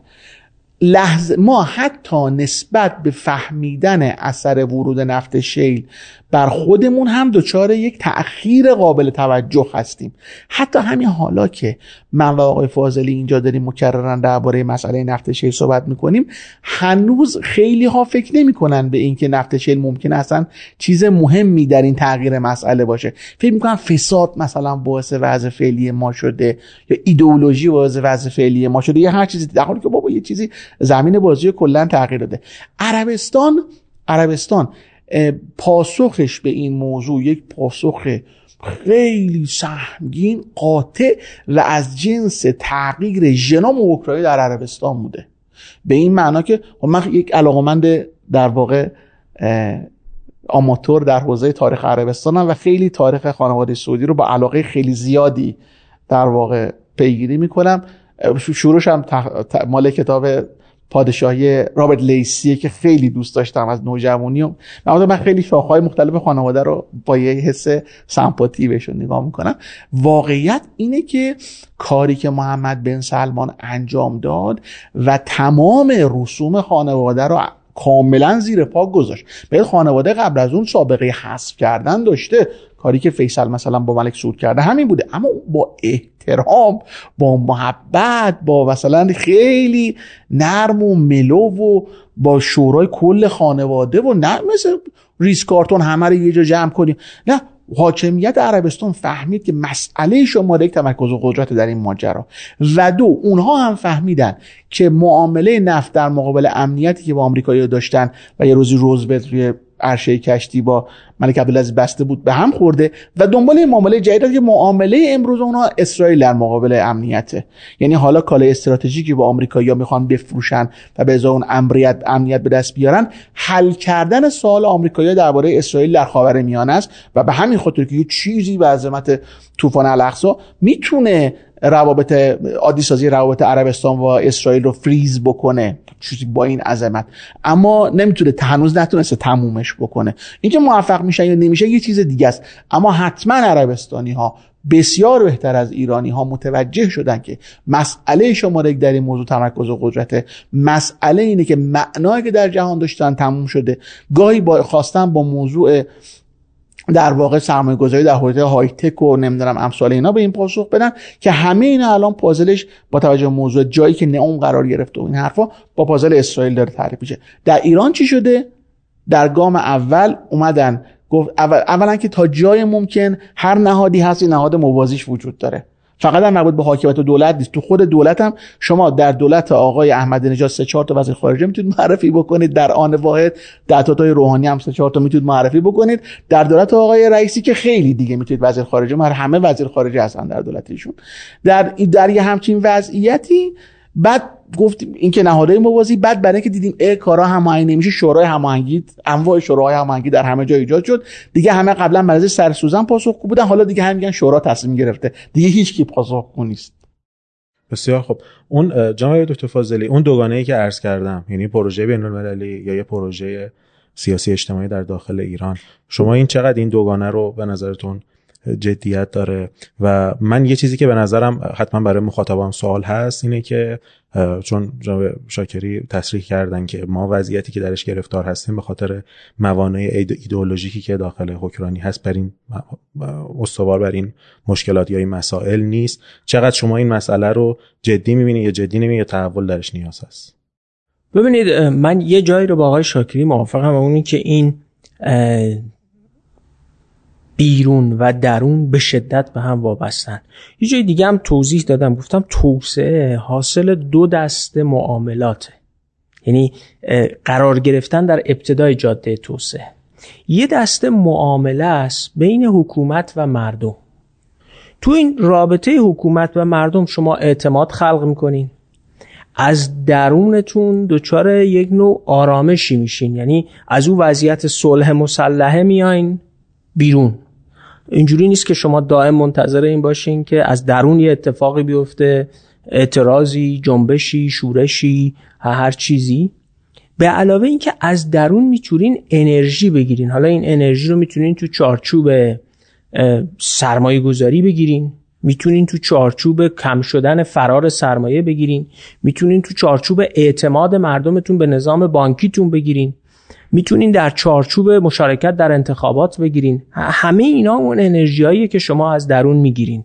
یا ظرفیت تحمل کردن برخی از ناملایمات یعنی ببینید مثلا اینجوری نیست که اگر امروز هند داره میره به سومین اقتصاد دنیا از نظر مقدار تولید جی دی پی تبدیل بشه مثلا شما سطح توسعه یافتگی حتی تو برخی از توسعه یافته سطح کشور شهرهای هند هم ممکنه اندازه برخی از شهرهای ما نباشه. درست؟ ولی مردم هند دارن تحمل می‌کنن کار می‌کنن. چون احساس می‌کنن این ظرفیت حل مسئلهش یا مثلا 20 سال پیش شما به هند قبل از واجپایی نگاه بکنید. یعنی یه مصاحبه داره مانموهان سینگ. علی سرزعیم و جعفر خیرخان به فارسی ترجمه کردن این مصاحبه سینگ رو. میگه یه روزی رسید که من رفتم به نخست وزیر گفتم آقای نخست وزیر کل ذخایر خارجی ما برای واردات اعتبار ما برای واردات یه میلیارد دلاره. شما یه میلیارد دلار رو در مقیاس چی هندی که اون روز یه میلیارد و 600 یا 400 میلیون نفر جمعیت داشت. یعنی هر هندی یه دلار اعتبار نداشت. خب یه روزی الان مردم هند نگاه می‌کنن میگه آقا من از هند سال 1991 که مان سینگ وزیر اقتصاد بوده و واچوایی نخست وزیر بوده به امروزی رسیدم که هند داره سومین قدرت اقتصادی دنیا میشه حداقل به لحاظ سطح تولید. این معنیش نیست که مطلق وضعیتش الان از ما بهتره. تو همون هند ممکنه بالای 200 میلیون نفر دسترسی به دستشویی بهداشتی نداشته باشن. من یه زمان چون روی موضوع کار می‌کردم در مجموع هند و چین 500 میلیون نفر یک دهه قبل دسترسی به دستشویی بهداشتی نداشتن. اما جهت حرکت توجیه کننده است. ببینید یک حکومت یک حکمرانی وقتی می‌خواد با بحرانهای عظیم مواجه بشه باید بالاترین سطح سرمایه اجتماعی و اعتماد و اون وضعیت تعریف پروژه مشترک داشته باشه. این هم یک معامله های پس یه سری معامله در درون احتیاج دارید با مردمتون. من اون چیزی که امروز دارم می‌بینم جستی که امروز اکثریت یا اون جریان قالب حکمرانی داره می‌گیره فسخ کردن اون معامله های پیشینش هم هست. یعنی اگه قبلا یه انتخابات برگزار می‌کرده که یه حداقل هایی داشته دیگه اونم برگزار نمی‌کنه. اگه قبلا به یه جایی مثلا احترام میذاشته و احترام هم دیگه شما نمی اگه قبلا مثلا با یه گروه های اجتماعی مستقیم درگیر نمی‌شده الان اونم مستقیم درگیر میشه. بعد به شکل نقطه زنی هم درگیر میشه. یعنی مثلا طرف تو ماشینش سوار شده داره میره بعد براش پیامک میاد فردا ماشینش رو توقیف می‌کنن بعد جریمش می‌کنن. یعنی درگیری نه تنها در سطح اینکه اعتماد خلق می‌کنه مستقیم رو در رو میره تو شکم مردم. یه چه جریانی در حاکمیت داره همین کارو می‌کنه. این یه طرفشه. دو یه مجموعه ای از معاملات برای توسعه لازم دارید با جهان بیرون. این دوتا هم بر هم اثر متقابل دارن. ببینید شما هر چقدر در جهان بیرون با جهان وارد معامله های سازنده تری میشید ایمان مردم درونتون به ظرفیت حل مسئلهتون افزایش پیدا می‌کنه. میگن خب اینا همونایی که می‌تونن در بیرون مسئله حل کنن. بنابراین سرریز آنچه که در بیرون حل می‌کنن به من هم می‌رسه. تسهیل میشه روابط بانکی من. شما امروز به بخش خصوصی ما وقتی می‌خواد یه واردات نمی‌خوام از اروپا ها از چین می‌خواد انجام بده. آقای شکری خودشون می‌دونن تو این جریان دیگه استادن. یه بخش خصوصی ما امروز وقتی می‌خواد 25 میلیون دلار قطعه ماده اولیه از چین وارد کنه اوضاعش چگونه است؟ با این جریان تراستی ها با صرافی ها با اصلا جریان نقل و انتقال پور هزینه ای که وارد می‌کنه. خب وقتی شما وارد این بازی های بین المللی میشید و مسئله حل می‌کنید تو درونم تبتون میاد پایین. به همین میزان وقتی دو تا اتفاق در درون میفته یکی حکمرانیتون جست حل مسئله می‌گیره نه جست مسئله حل مسئله به معنای ظاهر سازی ها یعنی متناسب مسئله ای که باش مواجه شدین آرایش می‌گیرین. حالا این مسئلهتون زیست پذیری کاهش یافته از مسیر مسئله آبه ما الان جدی جدی در برابر مسئله آب یه جست حل مسئله گرفتیم. 92 میلیارد متر مکعب آب مصرف می‌کنه. با استاندارد بین المللیش مثلا حداقل باید این سی 40 میلیارد متر مکعب مصرف آبش رو کم کنه. بعد یه عده میرن 7 میلیارد دلار تخصیص میدن بابت اینکه سرجم 500 میلیون متر مکعب آب از دریا شیرین کنن. و بعد نماینده های مجلسش نامه می نویسن به رئیس جمهورش که شما دریاچه ارومیه خوش شده برو از دریای عمان و خلیج فارس آب شیرین کن بیار ارومیه. می‌دونین؟ شما آب از دریای از خلیج فارس شیرین کنین برسونین به دریاچه ارومیه کف کف متر مکعبی چهار تا پنج یورو دست می‌گیره. دریاچه ارومیه برای اینکه به تراز طبیعی 1274 مترش برسه تراز اکولوژیکش به 24 میلیارد متر مکعب آب احتیاج داره دریاچه ارومیه بر اساس حالا من داده ها یه مدتی دور شدم زه. سالی 3 میلیارد متر مکعب فقط تبخیر داره یعنی شما باید آب متر مکعبی 5 یورو 4 یورو از خلیج فارس این که حالا چند سال طول می‌کشه بسازین چقدر نیروگاه برق باید بسازین با شورابش چیکار می‌کنین در خلیج فارس این همش به درک شما سه میلیارد متر مکعب در سال آب متر 4 متر مکعبی 4 یورو رو می‌خواین بیارین به دریاچه ارومیه یعنی سالی 12 میلیارد یورو می‌خواین اونجا پول تبخیر آب بدین. بعد میگن که باشه ما در سیاست خارجی مشکل داریم ولی واقعا جستی که برای حل مسئله آب گرفتیم اینه. این وقت شما رو در درون دچار پوچ بودگی و توهی بودگی می‌کنه. ببینید یک حکمرانی یک ملت نمی‌تونه بدون سطح قابل توجهی از اعتماد به بنیانهای مستحکمی از اقلانیت بقا و دوام داشته باشه. چون شما هر لحظه باید احساس کنید وقتی بیرون نگاه می‌کنید ببینید حرفهای عاقلانه میشنوی. ببینید شما حرفهای عاقلانه نمیشنوین. و این ناشی از بحران درونیتونه ببینید من برای اینکه اعتماد کنم به اینکه او کسی که بیرون رفته از جانب من با چینی ها ظرفیت یک معامله در چالو به قول آقای دکتر شاکری همیشه میگن معامله در اهداف مشخص کوچک اهداف سنجش پذیر باشه یه کسی می‌خواد بره اهداف سنجش پذیر یا با امریکایی‌ها ببنده یا با اتحادیه اروپا یا با چینیا یا با هندیا نه با طالبان هر کسی. من باید یه حرف عاقلانه ازش بشنوم. آخه وقتی میشنوم او می‌خواد آب از دریای خلیج فارس بیاره ببره به اونجا. او یکی می‌خواد مسئولین رو مکلف کنه که برن شب اعتکاف پذیر. سنجش پذیر که الان انجام شد دیگه. اینکه پوتین 76 تا پله اومد پایین خودش سنجش پذیره دیگه میشه شما ببینید ببینید آقای این حرف و مجید شاکری داره می‌زنه که سنجش پذیر. ببین ایشون هم حرف سنجش پذیر عاقلانه نمیشنوه ها. باشه ما با بزرگترین بحران حکومت مدرن در ایران مواجه شدیم قبول. ولی در درون در درون شما حرف عاقلانه میشنوید. شما فیگوری متناسب این حل مسئله می‌بینید. شما در درون گوه بر شکاف هاتون نمی‌زنید. آقا من وقتی در بیرون می‌خوام برم بجنگم بر بیرون می‌خوام برم معامله کنم در بیرون می‌خوام برم خطکش بگیرم دستم می‌خوام برم ببینید می‌خوام برم با چینی. ببین من امروز فکر می‌کنم که ما باید در میان شکاف های قدرت ها زندگی کنیم. به دلیل موقعیت جغرافیایی به دلیل موقعیت ژئوپلیتیک ما هم باید با چینیا کار کنیم هم باید با روسا کار کنیم هم باید با آمریکایی‌ها کار کنیم هم باید با اتحادیه اروپا کار کنیم هم باید با هندیا کار کنیم هم باید با این طالبان کار کنیم. اصلا با همسایه هامونن ما که نمی‌تونیم با اینا کار نکنیم که. اونایی که مثلا با چین حراسی می‌کنن یا چین گریزی می‌کنن خب یه سفر برن چین. همین آدمای عاقلی که رفتن چین رو دیدن برن مثلا شهر هواوی رو ببینن. برن او یکی ببینن. خب حالا ما که اگه تکنولوژیمون اونجاست چینی بالاست امریکایی هم مثلا خیلی بالاتر. ولی بالاخره ما باید با اینا کار کنیم. ولی شما وقتی می‌خواین با یک حکومتی مثل چین هند آمریکا انگلستان قبلش باید در درون تباتون آورده باشین پایین. شکاف های اجتماعی عظیمی نداشته باشید که جامعه شما حول محور چین دوستی چین پرستی و چین حراسی تقسیم شده باشه.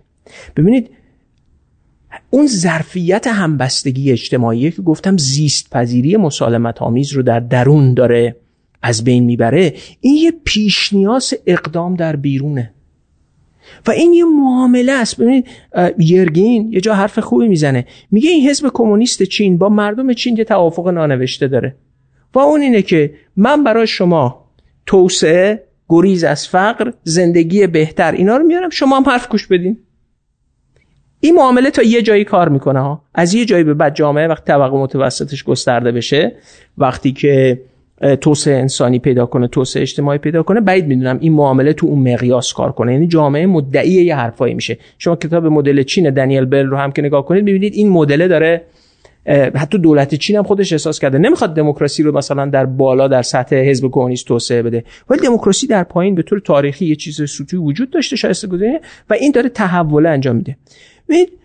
اون چیزی که امروز ته تونل رو بسته و هیچ نور امیدی دیده نمیشه اینه که اگه درسته که با بزرگترین بحران دنیای مدرنمون مواجه شدیم چونشون راست میگن ما هیچ وقت نبوده 13 سال پشت سر هم دیگه رشد اقتصادی صفر یا منفی داشته باشیم. یه دو سال برجامش هم 11 درصدی که یک سال رخ داده ناشی از اون فنر انباشته شده پول, نفتیه که اگه شما قرار ظرفیت حل مسئله پیدا کنید نه من امروز نه اون نشانه های معامله در بیرون رو می‌بینم. نه اینکه من نمی‌بینم مجید شاکری هم هرچی نوشته هاشو می‌خونم ایشون همش نشانه ای نمی‌بینه.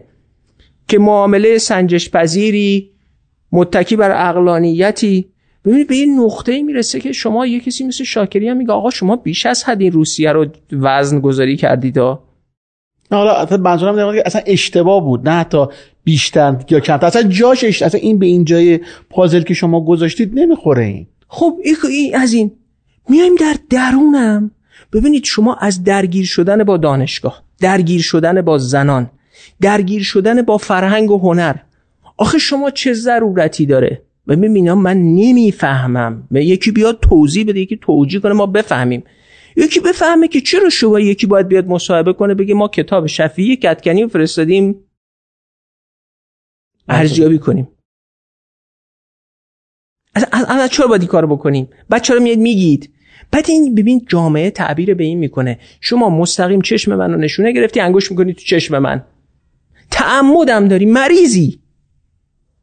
ولی بعضی از کارا رو واقعا نمیشه فهمید یعنی غیر از این نمیشه این وضعیت ببینید من میگم شما هر معامله در بیرون مستلزم یه بنیانهایی در درونه و هر رضایتی در درون خلق کردن مستلزم معامله هایی در بیرونه. معامله از جمله معامله که دسترسی شما رو به همون نظام ارزیه ممکن کنه. معامله که دسترسی به فناوری رو امکان پذیر کنه. ببینید امروز کشور مسئله اینو داره. ما باید تولید کارخانه ای در مقیاس تشکیل سرمایه قابل توجه برای جذب میلیون ها جوان ایرانی که کار ندارن رو پیدا کنیم. ببینید دهه هفتاد تکنوکرات های برزیلی حرف خوبی می‌زدن. می‌گفتن آقا اگه ما فقط دانشگاه توسعه بدیم یه عده فارغ و تحصیل درجه یکم توضیح کنیم تولید کنیم اینا اگه یه کارخونه نباشه برن توش کار کنن یه مش موجود سرخورده ناامید که میشیم رانت دادن به اقتصاد آمریکا. یعنی برزیلی که اینجا در بهترین دانشگاه شما آموزشش میدی بعد کار نداره تش میشه مهاجرت میره. بعد ما امروز این مسیر رو نرفتیم اون تشکیل سرمایه ثابته او دسترسی به تکنولوژی او شغله اینا هیچ کدوم نیست. بعد میریم در سخنرانی وطن دوستی جوان ایرانی رو زیر سوال می‌بریم. این خیلی چیز عجیبیه. به جای اینکه بگیم آقا من اون موقع که فرستادمش تو دانشگاه شریف و امیرکبیر و دانشگاه آزاد و همه اینا گفتم برو درس بخون ما به ازاش دستگاه حکمرانی نفهمید که من باید کجا برم تا بتونم تولید کارخانه‌ای کاربر داشته باشم. کلیه صنایعی که تولید کرد در کشور توصیف کردن فولاد روی مس کشاورزی اینا همشون capital intensive ان سرمایه برهایی که سهم نسبیشون به لحاظ ارزش در زنجیرهای ارزش جهانی رو به کاهش سهم نسبیشون هم. ممکنه خود کالا گرونتر شده باشه. کشاورزی ما کاربره. ب... کشاورزی بقیهش بله. ولی اون کشاورزی کاربرم به نسبت جهان دیگه. و الا کلا کشاورزی من به زمانی با معاون وزیر کشاورزی شما در هفت هکتار گندم می‌تونید یک شغل دائم در سال داشته باشید. این که کشاورزی ما غیر بهره ور مثلا 6 نفر روش کار می‌کنن این اون معنیش یعنی در جهان سرمایه برتر از ماست. خیلی بیشتر اما مال. ما الان خیلی کاربر حساب ولی با این حال کل اشتغالش چقدره؟ ت- کل اشتغالی که تو کشاورزی شده اونم رقم پایینیه. خب ببینید این دستگاه حکمرانی نتونسته آینده رو پیش بینی کنه و نه امروز فیگوری که می‌گیره آرایشی که می‌گیره متناسب حل مسئلهاش داره نه به این تعامل داخل و خارج توجه داره. ولی حرف آقای دکتر شاکری درستن. شما بحران بحران عظیمی است که دسترسی به هارد کارنسی جهانی ندارین اصلا. و بعد هم انکارش می‌کنین هم حرفای خلافش هم می‌زنید. یعنی در حالی که مثلا همه این شاخص های زیست پذیریتون تامین مالی توسعهتون حتی ضریب های پیچیدگی اقتصادیتون ببینید کالایی که امروز ما صادر می‌کنیم ارزش نسبیش و سطح پیچیدگیش از کالایی که دهه 80 صادر می‌کردیم پایین تره خیلی نکته مهمیه ها. و همه کشورهای اطرافتون. ببینید یک چیزی رو تاکید می‌کنم و اونی که در مابعضای همه اینها عنصر امنیت به دست اومده.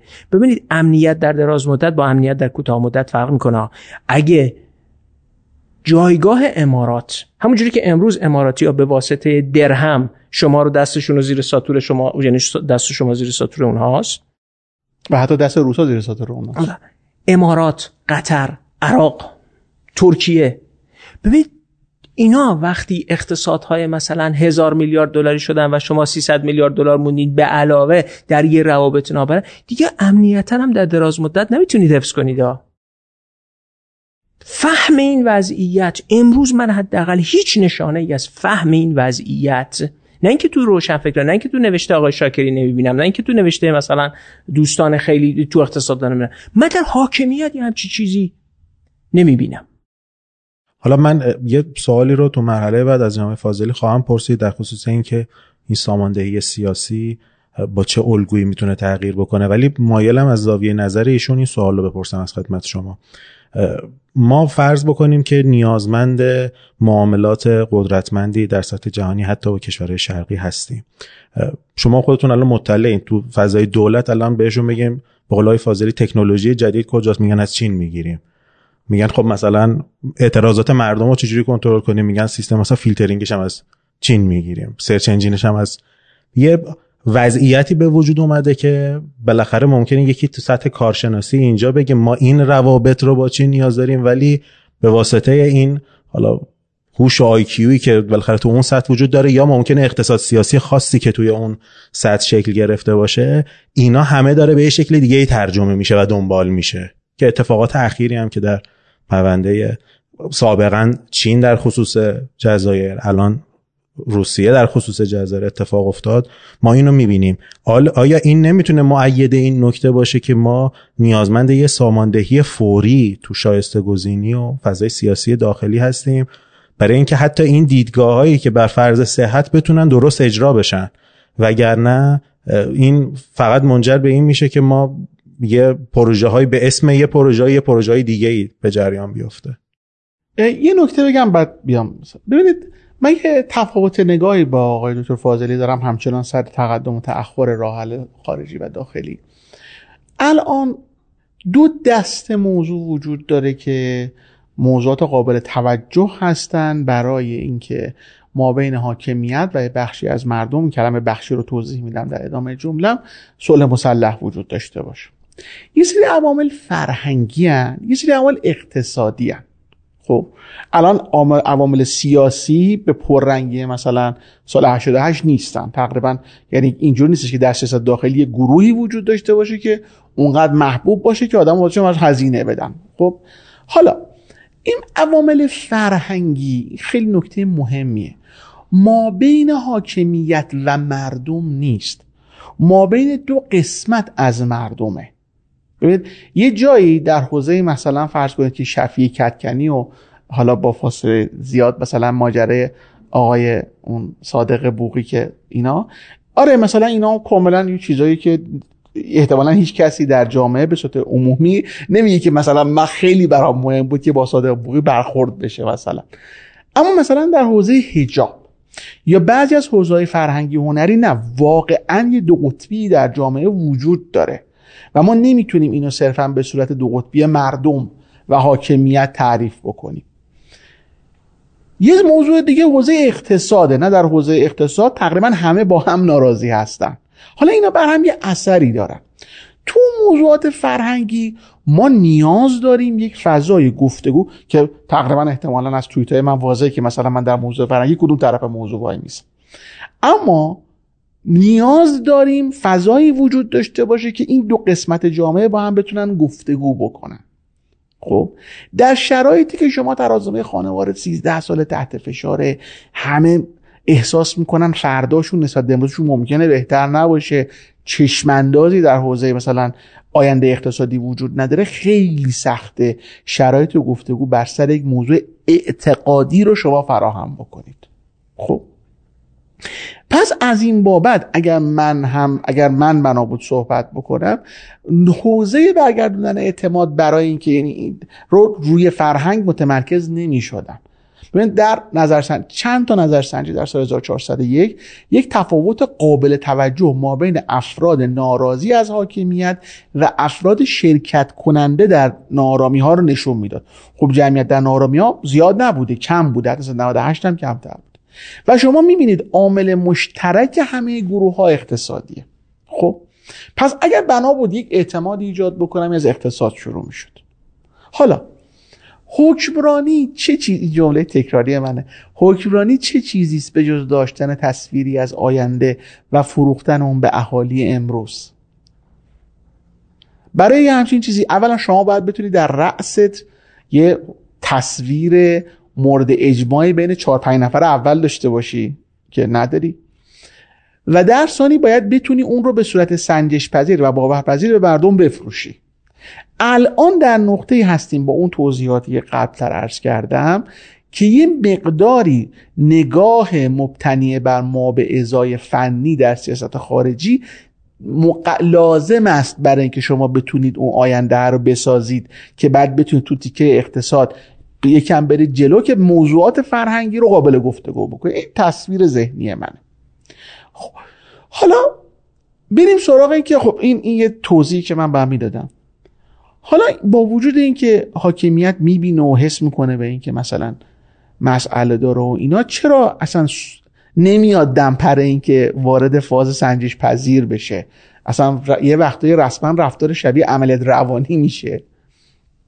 من همین پرونده چین رو می‌ذارم مثلا دربارش حرف می‌ذارم آیا مثلا تو سطح کارشناسی یه چیزایی میگیم بعد مثلا اونا متوجه نمیشن؟ نه اینجوری نیست.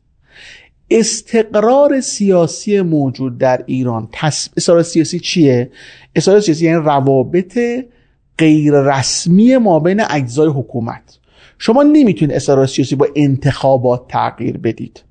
شما نمی‌تونید استقرار سیاسی رو مثلا فرض فرمایید که با چه می‌دونم توسعه سیاسی تغییر بدید. چون خودش باید یه بخشیش همراهی بکنه با این موضوع. مثلا استقرار سیاسی به این نت به صورت کاملا اجماع داره بر اینکه روابط ایران و چین باید به صورت صادرات خام محور باشه و نه سرمایه گذاری چین در ایران. چرا؟ تو مدل صادرات خام محور یعنی شما یه صادرات نفتی چیزی انجام می‌دید اون بهش میگید آقا من می‌خوام اینجا برای من سرمایه گذاری بکنی پول اینو برای من بدی. یعنی هیچ ربطی به برنامه توسعه نداشته باشه.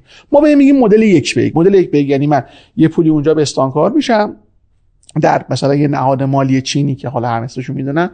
بعد بهش میرم میگم به اینکه ببین من تصمیم گرفتم ورزشگاه بسازیم. ورزشگاه برای من بساز. خب یا من تصمیم گرفتم این پول درهم بکنم این درهم رو ببرم یورو بکنم تو مثلا چه می‌دونم توی مرحوم بانک چیز در آلمان و بعد مثلا بدم با آمریکایی‌ها که برای من غذای دام بیارن. خب هیچ نیا... اینجا هیچ نیازی به عقل و منطق وجود نداره. شما دستور میدی اون برات انجام میده یه قرارداد مشخصی هم داری. اصلا ممکنه. و و اتفاقا طرف ایرانی همیشه استفادهش از حوزه ساینوشور در حوزه یک به یک چیزایی بوده که هیچ نوع سایش تحریمی هم نداشته. نمونهش پل صد نمونهش همین ورزشگاهه. خیلی هم خب چینیه با لبخند یه دستت هم درد نکنه. سوال مازاد حساب جاری رو که من نمی‌خوام تو ببری درهم بکنی یا یورو بکنی یا غیره رو. جواب دادی یه چیزی هم خواستی که به جای تحریم های آمریکا بر نمی‌خوره. خدا خیرت بده. بگو چند تا دیگه از این ورزشگاه هم برات بسازم. اصلا براش مهم نیست بزرگراهی که داره تامین مالی می‌کنه ساخته شده یا ساخته نشده. شما گفتی اینجا بده این داده. یه ویژگی دیگه هم داره. به هیچ درد اقتصاد تو هم نمی‌خوره. یعنی هیچ آره خیلی اون خیلی هپی از یعنی چیزی خیلی یعنی شما امروز بپرسین که آیا بین اولویت های کشور ساختن یه ورزشگاه یا حتی یه فرودگاه جدید؟ خب؟ این کجای مسئله شماست یا حتی پل صدر؟ خب؟ این کجای مسئله؟ اصلا ممکنه باشه ها ولی هیچ هیچ هیچ کلان تصویری وجود نداره که تو بگی آقا اینجای اینه. یه پروژه است بله یه پروژه است بدون هیچ نسبتی با بقیه اقتصادت. یعنی اینکه معلوم نیست این خب گام بعدیش چیه؟ یعنی قراره یعنی وقتی اینو ساختی در اون جمعیت ناراضی آسی که ته تونل هیچ نور امیدی نمی‌بینه خب در او چه چیزی ایجاد میشه؟ چرا صبح سوالش ورزشگاه باشه مثلا؟ آره خب چرا با سوالش از ورزشگاه باشه؟ مدل دیگر که سالهاست رو به گفتگو چینیا خودشون آوردن ایرانیا خیلی ماجرای طولانی که اصلا یه موضوع دیگه مدل یک بسس حالا این یک بسه تو... یه کلمه توضیحات بیشتری در شما میگیم یک بسه در یک بسه شما اولا باید طرح اف اس داشته باشید چون اون داره سرمایه گذاری می‌کنه دیگه. باید یه طرحی باشه که یه جریان نقدی مطمئن و قابل باز پرداخت داشته باشه مثل اون قبلی نیستش که به همون اندازه پول داری اون ور میداره.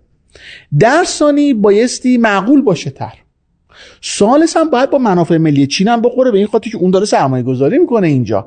اینجا دیگه شما نمی‌تونی بهش دستور بدی من از تو می‌خوام که برای من یه دونه ورزشگاه بسازی. نه باید طرح معقول سنجش پذیر ببری که عقل سالم اون رو بپذیره. به هیچ وجه استقرار سیاسی ایران دومی رو نمی‌خواد. چون شما تو دومی اصلا نمی‌تونید توضیح رانت بکنید. نمی‌تونید یه چیکشو ببرید درهم بکنید یه جای دیگه. نمی‌تونید استفاده بکنید برای جبران خدمات سیاسی یکی دیگه. به علاوه اینکه مجبورین این ببخشید من وسط حرف آقای دکتر میپرم. به علاوه اینکه وقتی شما می‌خواین یه کاری بکنین جزء سرمایه گذاری اقلانی غیر از اون اهداف سنجش پذیر ها مجبور میشین یک برنامه بلند مدت توسعه داشته باشین که معلوم باشه به چه سوالی پاسخ میده. ببینید امروز شما چون بعد جریان نقدی به دست بیاری که اونو اونو پاس بکنی که بری محله بعدی. مثل قبل نیستش که اون پول اونجا از تو ور میداری به عبارتی وارد یه منطق خصوصی بازار میشی که یه استیک هولدر یه سهامداری داری به نام چینی که اومده سرمایه گذاری کرده. این خودش اصلا اینکه شما یه همچین طرحی ایجاد کنی یعنی بگی که آقا مثلا قطار پرسرعت فلانجا. این که به صرف پرسرعت بودنش که تک پوشش که فشار تکنولوژیش که چیزی جواب نمیده. شما باید بگی این یه بازاری داره یه چیزی اضافه می‌کنه یه خلق ارزشی می‌کنه که چینی هم توش می سهیم میشه. این وارد شدن به یه سطحی اقلانیته که نه اون استقرار سیاسی اجازهشو میده چون استقرار سیاسی درست میگن. اون استقرار سیاسی تخصصش توزیع رانت در مقابل خرید وفاداریه.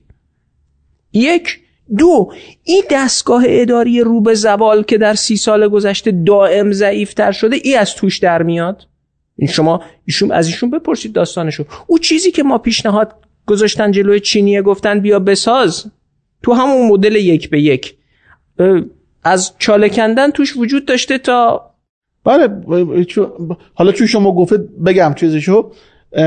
تو می‌دونید یادتونه که ایرانی ها یه بسته 400 میلیارد دلاری برای چینی ها برده بودن.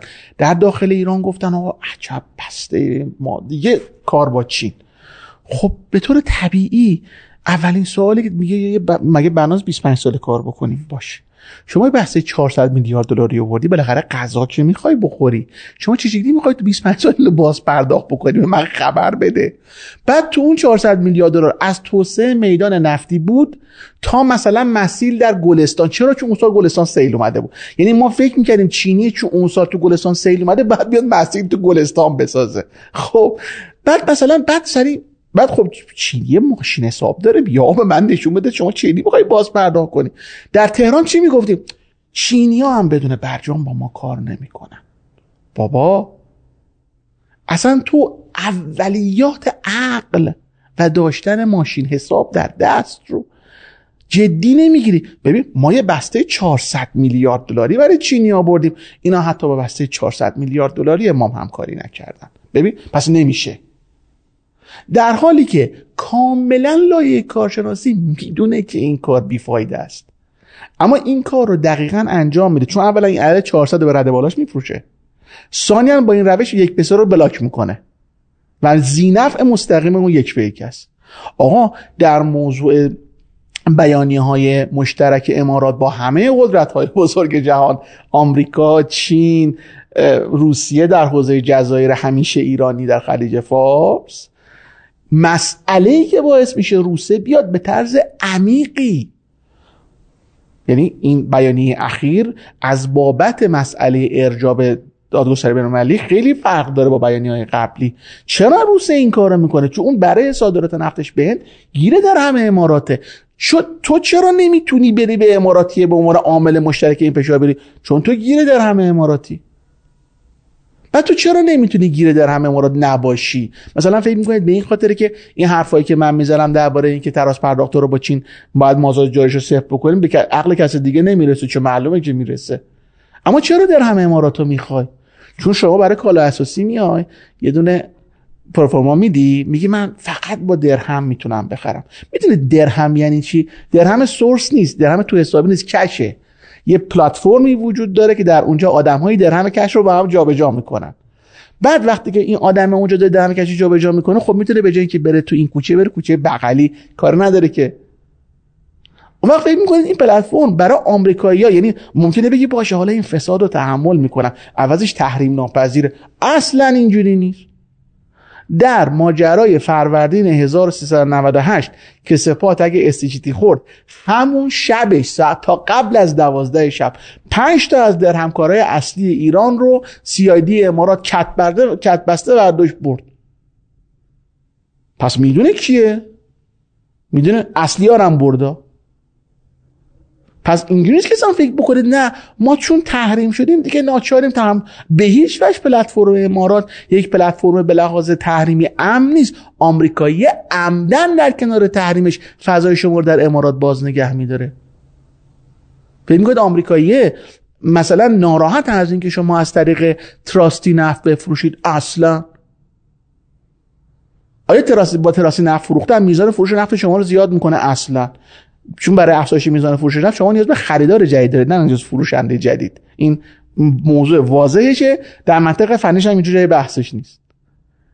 اما شما به تراستیه می‌دید آمریکایی هم کاملا خوشحال از اینکه شما به تراستی دادی اختیار از خودت سلب کردی و در لحظه ای که نیاز باشه آمریکا با کسی مذاکره بکنه با دولت قانونی جمهوری اسلامی ایران مذاکره نمی‌کنه با تراستی مذاکره می‌کنه.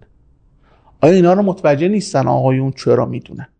با این حساب ما در دوباره داره این مسئله بالاخره اون حکمرانی بده با اون به قول شما استقرار سیاسی خاصی داره اقتصاد سیاسی خاصی داره دوباره داره اینجا نقش بازی می‌کنه همه مراحل کور حالا می‌کنه. حالا مشتاقان این اینجا مثلا من از بین حرفای نورس و پریچت و اینا حتی یه جایی اینجا بین مشتاقخان و پریچتی شباهت جدی وجود داره. میگه آقا وقتی شما با استقرار سیاسی مواجهی که نفعش در عدم توسعه است. یعنی انقدر نیروها با هم مساویان همه اوکی هن. همه میگن آقا اشکال نداره تو یک به یک با چین باشی. فقط و سهم منم بده. میگه راه حل در اینجا اینه که بخشی از استقرار سیاسی تص... به فهم مسئلش توسعه است و اصلا راه بقاش توسعه است. و با یه جزیره شایستگی خارج از ساختار سیاسی موجود اعتلاف بکنه. و اینها شروع کنن پیروزی های کوچکی رو ایجاد بکنن به بقیه بگن ببین میشه ها؟ که اونها نفعشون رو در جهت توسعه ببینن. یعنی در توسعه باید زینف دقیقا آدمهایی باشن که ضد توسعه عمل می‌کنن. این یه دیدگاه واقع بینانه است. خب؟ و از همین لحاظه که مشتاق خان حالا فقط ارجاع مشتاق خان دارم میدم به این, به این خاطر نیستش که فقط این آدم اینو گفته. می‌خوام حرف منسجم بمونه. از این بابته که میگه آقا دموکراسی نمی‌دونم حکمرانی خوب فرایند شفاف زمانت مالکیت نهادسازی خوب اینا خروجی فرایند توسعه است نه عامل فرایند توسعه. این خیلی نکته مهمیه. ببین من مسئله توسعه است مسئله دیکتاتوری یا دموکراسی نیست. یعنی شما اگر یه رای پیدا کنید تو دموکراسی که این سوال تو بتونی اون ائتلافه رو ما بین بخش از اصلاح سیاسی و یه نیروی سیاسی جدید فنی ایجاد بکنی خیلی خوبه. اگه نه فکر می‌کنی نه فضا رو باید ببندی که بتونی این کار بکنی. چون کاملا در شرایطی که ما الان هستیم این حرفا حرفای خیلی چیزیه دیگه. امکان اینکه مثلا نتیجه این ناامیدی ظهور یه پوپولیسم خیلی باز توضیعی شدید باشه کاملا محتمله. یعنی این ریسکارم هم باید در نظر بگیریم.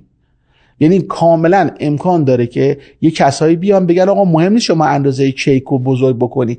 من یه ابزار لیزری دارم این کیک رو برای دقیق دقیق می‌برم. مهم نیست کیک داره هی کوچیک میشه. من برای دقیق می‌برم. یک نظارت آهنینم می‌کنم که همه به اندازه همین دقیقی که من با لیزر بریدم بخورن. کاملا یه همچین چیزی محتمله. ببینید یک بار در ماجرای از دست رفتن نقش ایران در جهان که در واقع با ترک شدن مسیر زمینی گسترش راه های دریایی از نیمه دوم قاجار به بعد ما را از حکمرانی توهی کرد یکی از نکات این بود که بعضی از روشنفکران مسئلهش این بود که مسئله ما در اون لحظه مشروطه نیست راهه. یعنی بعد یه برای خودمون اونا راه به معنی مواصلات رو به عنوان جایگزین برای تعریف حساب می‌کردن. من نمیگم کارشون درسته یا غلط ها. این توسعه مهمه. اون مشروطه اگه منجر به این بشه اوکی اگه نشه خوب نیست. خب؟ پس در نهایت اگه بخوایم صورت مثلا جمع بکنیم اینه. اینکه ما ناتوان از معاملات سنجش پذیر مبتنی بر مسائل در واقع اهداف مهد کوچک کوچکی که بزرگ بشن کم کم نمیریم همش این نیستش که مثلا این کلمه آیکیو که شما به کار بردید مثلا آیکیو نمی‌رسه. نه. اصلا این نوع پرونده چینی که ما باش مواجهیم همه زینفعن همه زینفعن منظورم مثلا رهبر انقلاب نیست منظورم آقای رئیسی نیست منظورم اتفاقا در ایران وجه اصلی این کلمه همه از لایه وزیر به پایین شروع میشه.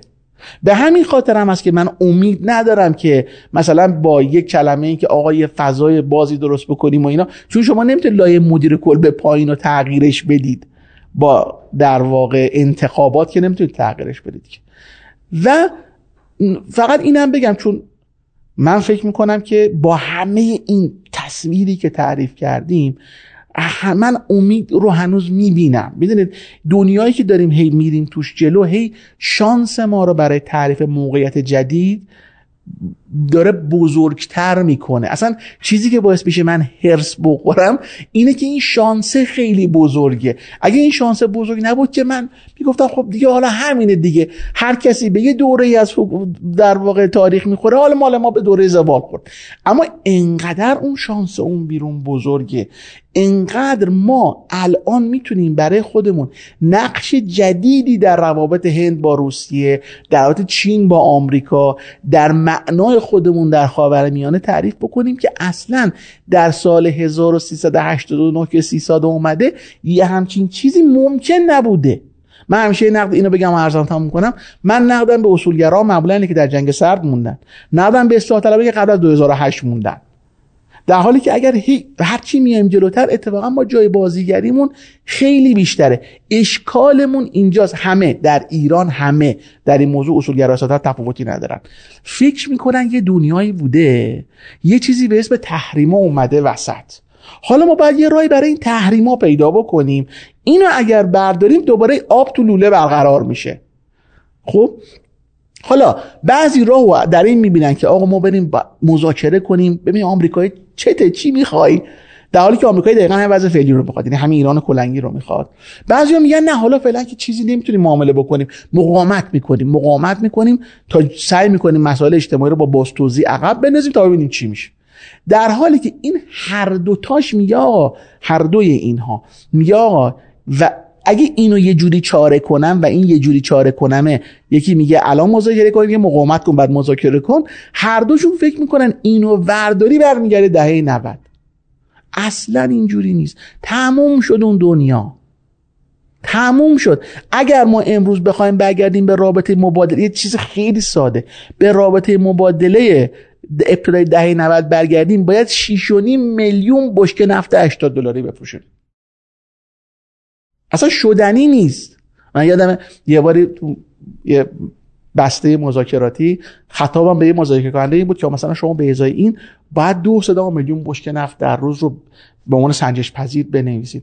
می‌گفت شما داری ما رو محدود می‌کنی. گفتم چه محدودی؟ گفت ممکنه ما فردا بخوایم ده میلیون بشکه نفت بفروشیم. شما چرا می‌خوای با این موضوع مخالفت بکنی؟ حالا اون بنده خدا رو بعد بیاریم ببینیم اون احتمالا یه راهی برای این 6 میلیون بشکه داره. هنوزم داره مذاکره می‌کنه البته. جناب فاضلی برای که جمع بکنیم به نظرم نکته ای که مورد اشتراک بود حالا نه به عنوان اولویت اول به جزء مسائل مهم اینه که این حکرانی بد چه اقتصاد سیاسی داره. و طبیعتا باید یه فکری برای گریز ازش کرد که جناب شاکری جزیره شایستگی و موفقیت های کوچیک رو اشاره کردن. شما فکر می‌کنید که چه مسیری ممکنه وجود داشته باشه که بتونیم از این طریق هم بحث و جمع جسارت نیست من یه یه جمله بگم. منظور از جزیره شایستگی ایجاد موفقیت موفقیت جزیره ای نیست یعنی فکر کنیم چند تا پروژه درست بکنیم مردم بله. دیگه خوشحال میشن. نه اتفاقا تلاش برای کارآمد کردن کل سیستم با ایجاد موفقیت کوچیک و انتشار رو. بله. ببخشید. بذارید من اینجوری جنبندی بکنم. اولا باید رو وضع موجود یه اجماعی شکل بگیره و این وضع موجود رو باید پذیرفت. من اون چیزی که امروز می‌بینم انکار وضع موجوده. یعنی یه بخشی از جامعه که عدد رقم می‌فهمه آقای شاکری تنها اقتصاددان یا اقتصادخان یا استاد یا دانشجوی اقتصادی نیست که من باهاش حرف زدم. من اقتصاد نخوندم ولی صد تا اقتصاددان بالاخره تو طول عمرم با این از هیچ کدومشون نمیشنوین که این وضع موجود. مگه اینکه آدمای درویی هستن که درون جلسه با بیرون جلسهشون فرق داره. این این این بخش هستن. بله. قبلا گفتم یه جلاسان گردگویی هستن که خیلی می‌تونن این کار کنن. وضع موجود رو در قالب های مختلف باید به رسمیت شناخت. یعنی کاهش ظرفیت زیست پذیری محیط زیستی سرزمین افول ظرفیت های ژئوپلیتیک ایران مسئله افزایش تنش های ناشی از به هم خوردن همبستگی اجتماعی با او چسب اجتماعیه که واقعا یکی بزرگترین ظرفیت های ایرانه که بزرگترین ظرفیت های بزرگترین ظرفیت که یک کشوری عرب، لور، بلوچ، کرد، زرتشتی، یهودی، مسیحی سکولار غیر سکولار کنار هم دارن زندگی می‌کنن و یه زیست تاریخی گسترده دارن. باید یه جماعتی پیدا شدن به شیوه های مختلف وسط این گوه می‌زنن. یعنی شما گاهی اوقات نگاه می‌کنید تعمدی هر روشی که می‌تونن پیدا کنن که اینا رو از هم جدا کنن دارن انجام میدن. خب؟ کاهش داره پیدا می‌کنه این ظرفیته بعدم یادمون باشه ریچارد مایر حرف خوبی می‌زد می‌گفت که در زمانه کمیابی سکه زور ضرب می‌کنند. و این کمیابیه تا یه جایی می‌تونه این فقر ادامه پیدا کنه. ما به یه وضعیتی نبود برسیم که حکمران نباید فقر رو انکار کنه باید بپذیره براش راه حل پیدا کنه. خب؟ پس یک انکار نکردنه. دوم من کماکان سر هم هستم که این مجموعه معاملات درون و بیرون باید یه سرریزی به همدیگه داشته باشن. یعنی اگه از بیرونم شروع می‌کنید باید سرروزش رو در درون داشته باشید. تعریف های موفقیت در حکمرانی هم باید عوض کنه. ببینید تعریف موفقیت این نیست که بگیم رفتیم یه فرودگاه در یه شهری که اصلا پرواز نداره بسازیم. چون اگه شما برین تو حساب اقتصادی می‌بینید یه شهری که کلا اولا 50 کیلومتر اون طرفترش فرودگاه داشته بعد دو تا پرواز در هفته داره این نه تنها سبب توسعه اقتصادی نمیشه این دقیقا زیانده هست و باعث بحران خودش. برنامه توسعه داشته یعنی بدیم کدوم کارهای خوبو نمی‌خوایم انجام بدیم. آره کدوم کار اصلا می‌دونید وقتی وقتی حکومت ها مثلا 700 تا اولویت دارن معنیش اینه که اصلا هیچ اولویت ندارن. یعنی وقتی یه حکومتی سه تا چهار تا اولویت داره می‌فهمه مثلا گفت آقا مثلا الان شما برین امارات برین عربستان وقتی میری با داره با چین کار می‌کنه میگه شما با چینیا دارین چیکار می‌کنین؟ میگه ما یه 60 میلیارد دلار قرارداد داریم انرژی های تجدیدپذیر گسترش بدیم. خب می‌فهمیم داریم صاحب داره میفهم داره چیکار می‌کنه. خب ما اصلا حالا از اون برنامه با چین بگیرین یا ویش لیستی که فرست آرزوهایی که در برنامه ششم و هفتم و این چیزا من گفتم این برنامه های ششم و هفتم این برنامه های توسعه اگه هیچ کارکردی نداشته باشن حداقل یه کارکرد دارن. هر بندش یه ابزار باجگیری هست. یعنی یه نماینده مجلسی پیدا میشه که به استناد اون بند یه وزیری رو بکشه به مجلس بگه این کارو چرا انجام ندادی؟ هیچ وقت یادم نمیره یکی از وزرا رو کشیده بودن به مجلس. استیزاه و مثلا سوال که چرا سهم تعاونی در اقتصاد ایران به 25 درصد نرسیده. خب شما بیا برو ببین در بزرگترین اقتصادهای دنیا سهم تعاونی اونایی که خواستن توسعه بدن آرژانتین خود امریکا اینا از سهم تعاونی چقدره؟ بعد اینکه اومده سر کار که این مثلا سهم تعاونی بوده دو درصد الان هم دو سال سر کاره. بعد این اگه اسای موسی داشت می‌تونست دو درصد بکنه 25 درصد. در اصل به قول پریچه حرف خوب می‌زنه. میگه شما این اهداف بلند پروازانه که می‌ذارین اینا حداقل خاصیتش اینه حداقل خاصیتش برای باجگیرا برای راندخورا. اینه که اونجا گیر بده بگه چرا به این هدف نرسیدی. بعد حالا مجبور به معامله بشه. برنامه توسعه در ایران یکی از کارکردهاشون اینه. ببینید شما نمی‌توانید بدون تغییر دادن فیگور حکمرانیتون نه در بیرون نه در داخل. و در شکل سخن گفتنتون ببینید یه چیزی رو این حاکمیت هیچ درکی ازش حداقل امروز در لحظه 1402 نداره. پیر بوردیو یک واژه‌ای رو در برابر حکمرانی استفاده می‌کرد در برابر کلیت state دولت حکومت. می‌گفت حکومت بانک مرکزی سرمایه نمادین است. همه کارکردهایی که بانک مرکزی ها برای پول دارن می‌تونین برای سرمایه نمادین یعنی اگه شما پول بی پای حساب چاپ کنین نقدینگی خلق نقدینگی کنین پولتون بی اعتبار میشه. تورم پولی درست می‌کنین غیر از اینه. حالا اگه سرمایه نمادینتونم بی حساب کتاب خرج کنین دچار تورم سرمایه نمادین میشین. و حکومتی که سرمایه نمادینش رو از دست میده حکومت پذیری رو به قول فوکو آنگاورنبیلیتی درست می‌کنه. غیر حکومت پذیر میشه حکوم جامعه خب؟ ببینید این ناحکومت پذیری ممتنع شدن برنامه توسعه یه وجهش اینه که از بیرون دسترسی به ارز دچار دشواری شده. یه وجهش اینه که دسترسی به فناوری دچار مشکل شده یه وچش اینه. یه وچش در درون سرمایه نمادین چوب حراج خورده است که به شکل وحشتناک و بیمبالاتی ازش استفاده کردی. ببینید سرمایه اجتماعی رو یه موقعی با صادق بوغی شما چوب حراج می‌زنی یه موقع با داستان هجاب یه موقعی با شفیعی کتکنی یه موقعی با یه چیز دیگه یه موقع با در افتادن با سلبریتی یه موقعی با زنان ورزشگاه نمیرن. بعد اینا رو که رو هم میشموری می‌بینی 2000 تا پرونده است. بله اینا ذره ذره ساییدن این فرمایه سرمایه نمادین رو.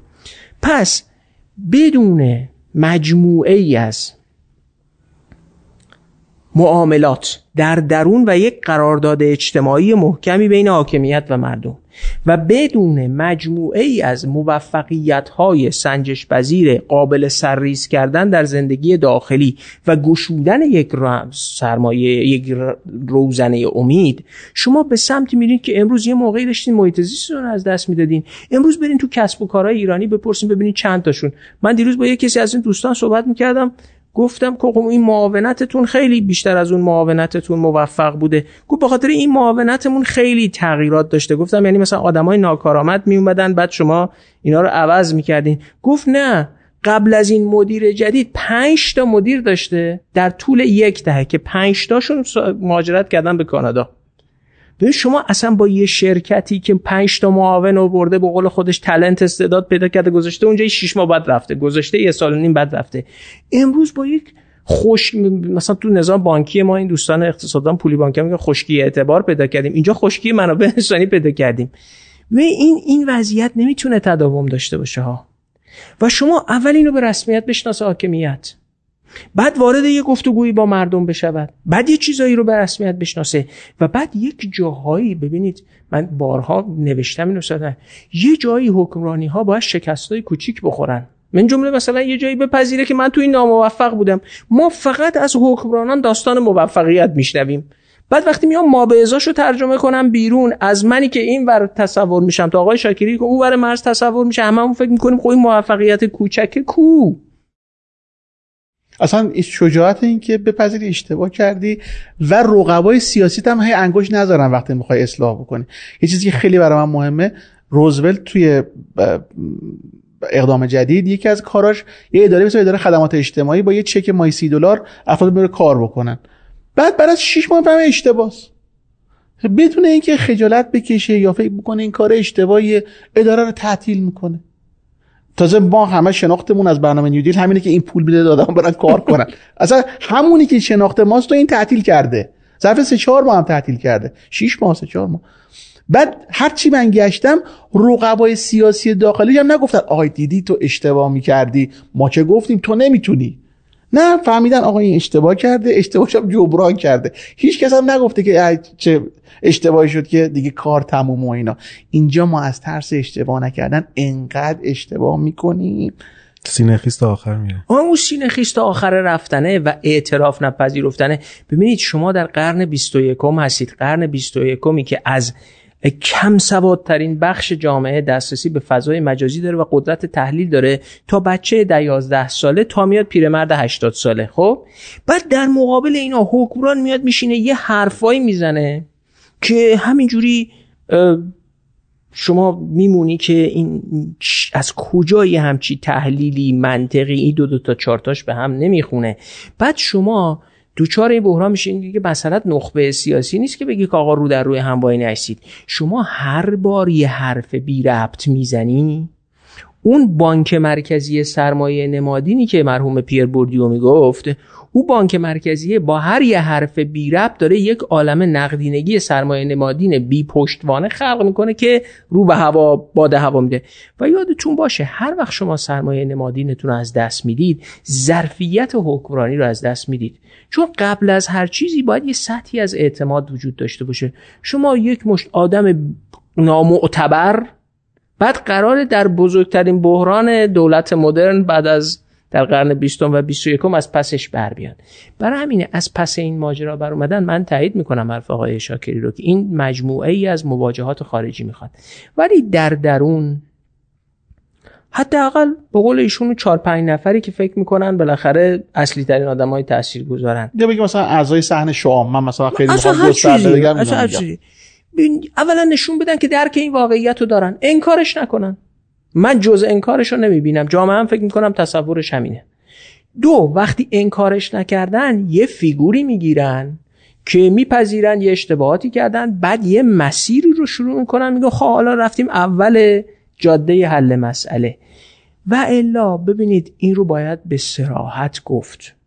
به قول آقای شاکری ما موظفیم به امید یکی دیگه هم گفت چاره دیگه هم نداریم. حالا نه نه, نه جای دنیا رامون میدن نمی‌تونیم خودمون خودکشی کنیم بگیم حالا تمومش می‌کنیم. به هر دلیلی حالا یا جونمون رو دوست داریم یا مذهبی میترسیم یا اصلا خانواده داریم یا هر چیزی.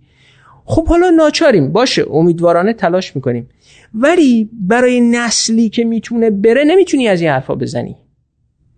برای اونی که آسی شده من 96 گفتم گفتم چیز باختگان جنبش آسی ها همونایی که آقای شاکری میگه ظرفیت پوپولیسم عجیب توشون هست. خب؟ شما باید یه, یه نشانه هایی نشون بدی که حداقل هایی از اقلانیت رو داری بروز میدی. اصلا مسئله رو درک کردی. من نمی‌بینم حقیقتش. حداقل بر اساس گفتگو امروز که آقای شاکری هم نمی‌بینه. و خیلی هم باید سعی کنیم از راه ارسون یه خطی. یه خطی و ابتکاری. خیلی از اینا احتراز کنیم. ببین درست ما مشکل اون مشکل خاصیه. اما وجوه دیگرش و کشورهای دیگری در تاریخ دچار این مسئله بودن. قابل یادگیری نیازی نیست ما حتما فکر بکنیم یه چیزی از این تمدن غرب به درد ما نمی‌خوره. نه در لایه ابزار بسیار راحل وجود داره و به شدت از زدن حرفا و ایده های خلاصه که تش مثلا میگی تو باید نظارت کنی اگه نتونستی پس تو بیورزه. یعنی مثلا دیگه هیچ خارج از اینم چیزی وجود نداره. خیلی از این باید احتراز بکنیم. و من یه درسی گرفتم از ماجرای 4200 شبی که مطرح شد. خب اولش آیت نیلی مطرح می‌کنن که مثلا یک تکنیخی باشه. این تو جملات یه جوری میچرخه به 4200 می‌رسه که اصلا ایشون قطعا یه چیزی نمی‌خواسته. من یه چیزی یاد گرفتم. هر پیشنهادی که داریم میدیم همه اجزاش رو باید بگیم اگر حتی مشابهیم و پاشم وایسیم. بگیم آقا من گفتم و اینجاهاشو دفاع می‌کنم اینجاهاشو باید تغییر بدیم. یه چیز دیگه هم میگم در نهایت همه این حرفایی که زدیم. من نه برای اینکه مثلا آخر جلسه دعا بکنیم و مثلا اینا من کاملا مطمئنم که خداوند مهربان برای ما راهی باز می‌کنه. اصلا در این یک ذره شک ندارم. و اون چیزی که خودمون رو مستحق این می‌بینم که چون این رحمتی بر ما بشود همون چسب اجتماعی است. یعنی یه همچین کار خیر جمعی قطعا نمی‌تونه بدون عاقبت باشه. باز تاکید می‌کنم اینو اینجوری نگفتم که مثلا حالا آخر شد ان درست میشه حالا. نه نه واقعا. و شما وقتی برمیگردید به اتفاقات 5 6 سال گذشته فرصت هایی که ما رو از تو دل یه چیزهایی در آورده.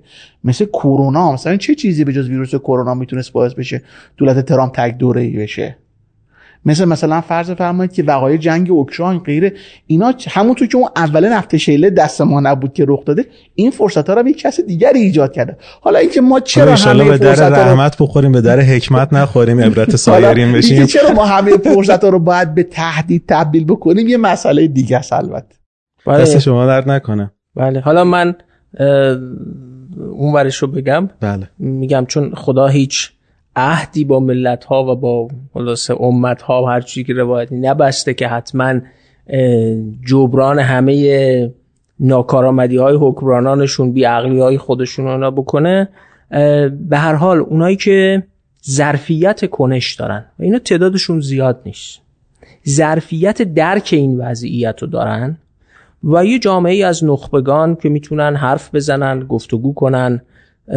مسئله رو پیچیدگیشو آشکار کنن. برای منم یا جنس آقای شاکری هم احتمالا ساده است. مثلا از این فرمولای یه خطی بگیم تقصیر اینه تقصیر اونه اینو بزنیم اونو بزنیم اینا. درک پیچیدگی رو داشته باشن.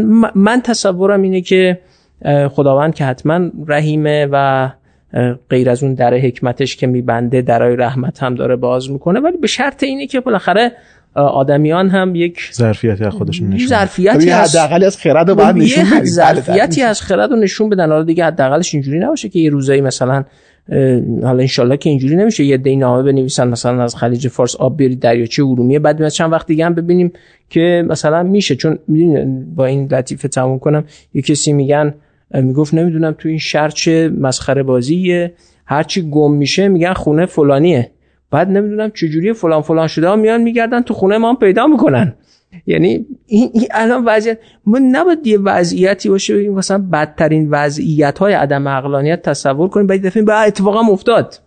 این تو خیلی شما تو سالهای اخیر بارها این شاهد این بودی. حالا اگه اون فرمان چرخید و اون عقل از این ور ظهور کرد خب اون وقت به او در رحمت هم خلاصه می شود امیدی داشت. ولی خب وقتی از این ور بی حکمتی باشه خب اون ور در حکمت رو میبندن. من خیلی از این زاویه با آقای آقا خود حکمتم آقا خود حکمتم نعمت.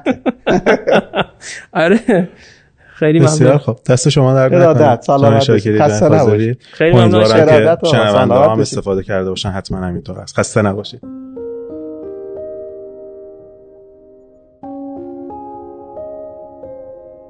اغلب ما تصورمون از کارت بانکی ابزاریه که باهاش از مغازه یا فروشگاه های اینترنتی خرید و پول هم کارت به کارت می‌کنیم. اما کارت بانکی نکسو خیلی فراتر از این هاست. کارای کارت بانکی معمولی رو انجام میده اما همزمان به یه صندوق درآمد ثابت وصله و امکان دریافت سود رو هم فراهم می‌کنه. هم کارت بانکیه و هم سرمایه گذاریه متصل بودنش به صندوق درآمد ثابت فارابی آدم رو از فرایندهای پیچیده سرمایه گذاری بی نیاز می‌کنه. کارت هوشمند نکسو که محصول گروه مالی فارابی و بانک پاسارگاده این امکانات رو به دارندگانش میده. دریافت سود 23 تا 26 درصد سالیانه. انتقال وجه به صورت کارت به کارت پایا و ساتنا. خرید آنلاین. دسترسی آنی به دارایی موجود در صندوق هدیه فارابی. بدون محدودیت واریز و برداشت در هر ساعت شبانه روز. امکان پرداخت سود ساده و مرکب. بدون جریمه برداشت وجه از حساب سرمایه گذاری و یه امکان فعالسازی سرمایه گذاری خودکار هم داره. دریافت کارت نکسو خیلی ساده است. ثبت نامی روی سایت که چند دقیقه بیشتر طول نمی‌کشه و دریافت کارت که رایگان به نشانی شما ارسال میشه. نشانی سایت نکسو کارت بانکی هوشمند نسل جدید رو در توضیحات این اپیزود قرار دادیم. گروه مالی فارابی حامی مالی اپیزود 105 پادکست دغدغه ایران معتقده که نکسو تصورتون از کارت بانکی رو عوض می‌کنه.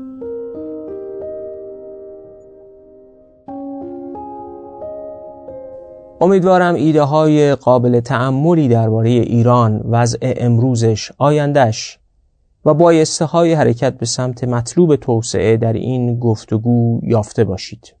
مجید شاکری شب انجام این گفتگو در توییتی اون رو تلخ خونده بود. برای من هم به واقع تلخ بود. تصور می‌کنم برای هر شنونده واقع بینی که اوضاع رو رسد می‌کنه هم تلخه.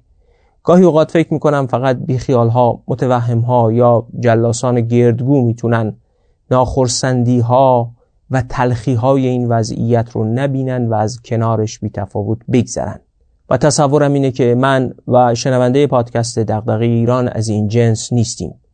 گفتگوی ما به اندازه کافی روشن بود و به همین دلیل ترجیح دادم به جای جمعبندی متنی رو به این گفتگو اضافه کنم که از نگاه خودم به اندازه کافی روشن دردناک و حاوی دیدگاه های من درباره ایران امروز و آینده است. ده عبارت درباره ایران و آیندهشه که عنوانش رو گذاشتم. استخوان در گلو و خار در چشم. به این شرحی که میشنوید. یک میزان انباشت مسائل ایران به حدیه که چشمانداز روشنی برای بهبود رضایت بخش وضع سیاسی و اقتصادی کشور در یک یا دو دهه آینده به سختی متصوره. ایران در چاله های عظیمی اهم از کاهش زیست پذیری محیط زیستی تحریم اقتدارگرایی پایدار عقب ماندگی اقتصادی نسبت به رقبای منطقه‌ای و حذف نسبی از روابط تجاری در دنیا افتاده که به راحتی نمیشه از اونها خارج شد. ایران به جامعه مسائل حل نشده تبدیل شده و تلخ کام باید گفت. ایران حداقل دو سه دهه سخت انباشته از عدم قطعیت و ظرفیت بروز مسیرهای بسیار ناخرسند کننده رو در پیش داره. فکر می‌کنم محتوای گفتگوی من و مجید شاکری هم چنین تصویری رو ترسیم می‌کرد. دو راه حل از پیش موجودی در دسترس نیست. هر راه حلی با کنش اجتماعی، سیاسی و اقتصادی هماهنگ قابل ساخته شدنه. وضعیت چنان پیچیده است که از مقامات کشور گرفته تا گروه های سیاسی و نخبگان و تحلیلگران هیچ کدوم نمی‌تونن چهار صفحه متن بدون تناقض برای تبیین وضعیت موجود راه حلها و مسیر آینده ایران ارائه کنند که توش راه حلهای حرکت به سمت توسعه اقتصادی، آزادی و توسعه سیاسی به نحو قانع کننده موجود باشه. اگر هم به بنبست های نظری معتقد نباشیم اما بنبست های عملی همه رو در بر گرفته و اثرش کاملا واضحه. سه هر راه حل کوتاه مدت ساده در وضعیت پیچیده امروز خامندیشانه است. این راه حل های ساده طیف گسترده ای دارند.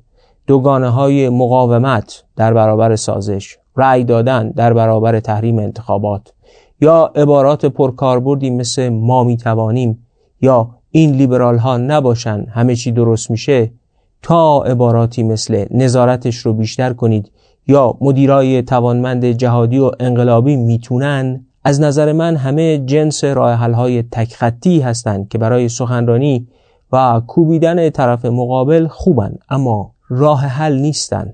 در ضمن همه راه حل ها با انبوهی از عدم قطعیت و تناقض مواجهند این خصیصه ذاتی مسئله های بدخیم ایران امروزن. نکته چهارم نظام سیاسی ایران امروز به قول داگلاس نورس برنده جایزه نوبل یک حکومت طبیعی پایه با نظم دسترسی محدوده. همون نوع حکومتی که در اپیزودهای 89 تا 95 پادکست شرحش کردیم. این نظم و نظام سیاسی راندهای قدرت و ثروت رو بین اعضای ائتلاف مسلطی متشکل از سیاسیون، نظامیون، روحانیون، فعالان اقتصادی و فرهنگی خودی توضیع می‌کنه. مشارکت سیاسی و اقتصادی در نظمهای دسترسی محدود حکومتهای طبیعی در کل طول تاریخ به شدت محدود شده است. 5. ما ایرانی ها در 120 سال بعد از مشروطه برای خروج از نظم دسترسی محدود حکومت طبیعی تلاش کردیم و تا به امروز موفقیت ها و شکست های نسبی داشتیم. اسیان استیصال و کلافه بودنی که جامعه امروز ایران تجربه می‌کنه خصیصه 120 سال گذشته است که گاه اوج داشته و گاه کم و بیش بهتر شده. اما هرگز به یک نظم دسترسی باز نرسیدیم که در اون همگان بر اساس حقوق شهروندی به حق فعالیت اقتصادی و سیاسی آزاد دسترسی داشته باشند. راه رسیدن به چنین مطلوبی هم به شدت سنگلاخه. شش مسئله ایران امروز ساختن راهی در میانه این همه پیچیدگی تناقض و مشکلاته. حل بخش مهمی از این پیچیدگی از ساختن توازنی میان قدرت حکومت و قدرت جامعه و بیرون آمدن از وضعیت صلح مسلح بین حکومت و جامعه ممکن میشه. این توازن رو در اپیزودهای پادکست بهش پرداختیم عمدتا در شرح کتابهای عجم اغلو و رابینسون و صلح مسلح رو هم در گفتگو با مجید شاکری توضیح دادم. هفت گزینه های مختلف. از همراهی بی و شرط با حکومت مذاکره با حکومت مشارکت مشروط در انتخابات رأی اعتراضی تحریم انتخابات نافرمانی مدنی سیاست خیابانی تا انقلاب و براندازی. همه روی میز حکومت و جامعه ایران هستند و هزینه و فایده هر کدومش هم متفاوته. امکان پذیری و مطلوبیت متفاوتی هم دارن هرچه هست صحنه ایران امروز به اون سادگی نیست که برخی تصویر می‌کنن ساده سازا بیشتر از تدبیر به گمانم تزویر می‌کنن هشت.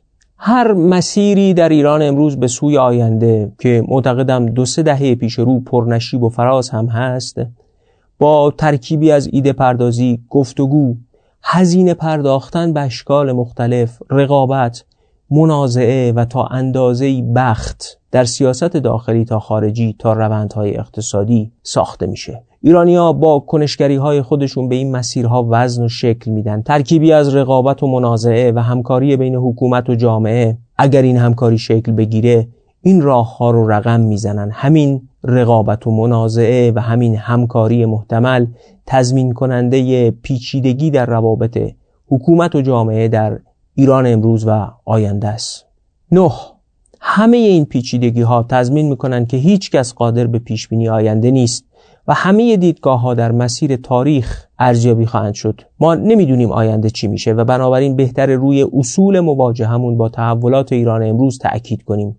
برای من اصل بر گشوده بودن در برابر واقعیات استدلال ها آمادگی برای بازنگری در مواضع اعتلاف سازی بین دغدغه مندان ایران آمادگی برای هزینه دادن از آبروی شخصی تا فراتر از اون و در ساموزی از تاریخ اصل بر حد اکثر اجتناب از خشونت ورزی اصل بر فراتر رفتن از ساده انگاریه و اصل بر تلاش برای کاستن از درد و رنج مردم ایرانه و اصل بر تلاش برای حل مسائل ایرانه.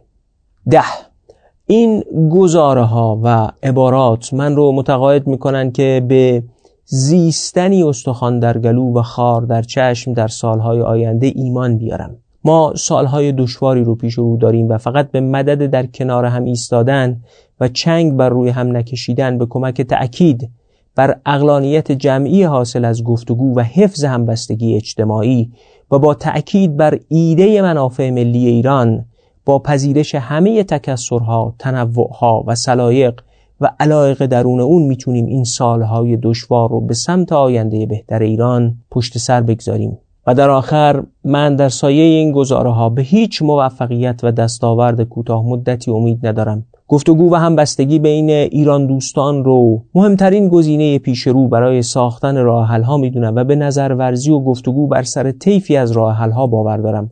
مهم برام اینه که توان و محدودیت های خودمون رو در سایه فهم نظری و تجربی عمیق بدونیم.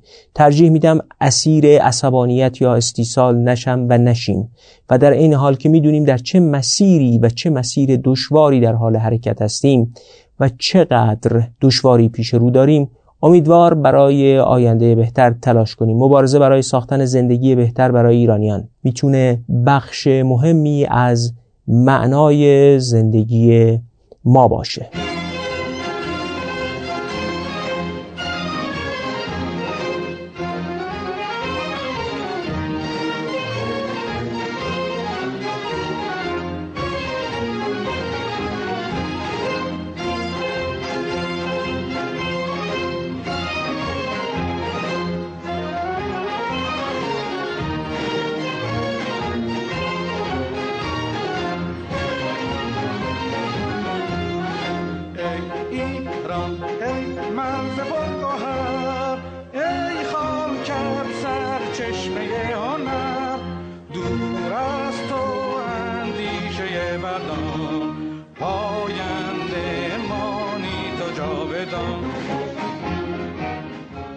ممنون که بیش از دو ساعت رو در این اپیزود با ما همراه بودید.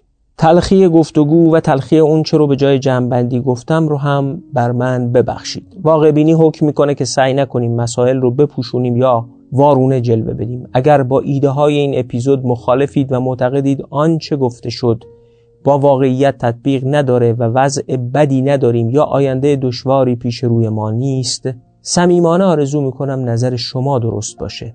برای همه ما بهتره که نظر شما درست باشه و واقعا آینده دشواری پیش رو نباشه. شاید ما بیش از حد نگرانیم. کاش شما درست بگید.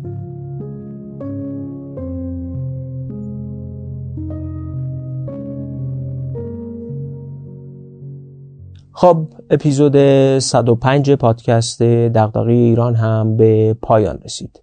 سپاسگزار همراهی و حمایت های شما هستیم. ممنون که کمک می‌کنید تا شنیده بشیم و حمایت می‌کنید تا دووم بیاریم. از اپیزود 106 شرح کتاب در سایه خشونت رو شروع می‌کنیم. می‌تونستیم از همین اپیزود هم شروع کنیم ولی خب مجبور می‌شدیم انتشار این گفتگو رو تا پایان یافتن اپیزودهای کتاب در سایه خشونت به تعویق بندازیم. ولی احساس کردیم ارائه این گفتگو قبل از ورود به شرح کتاب در سایه خشونت انتخاب درستریه.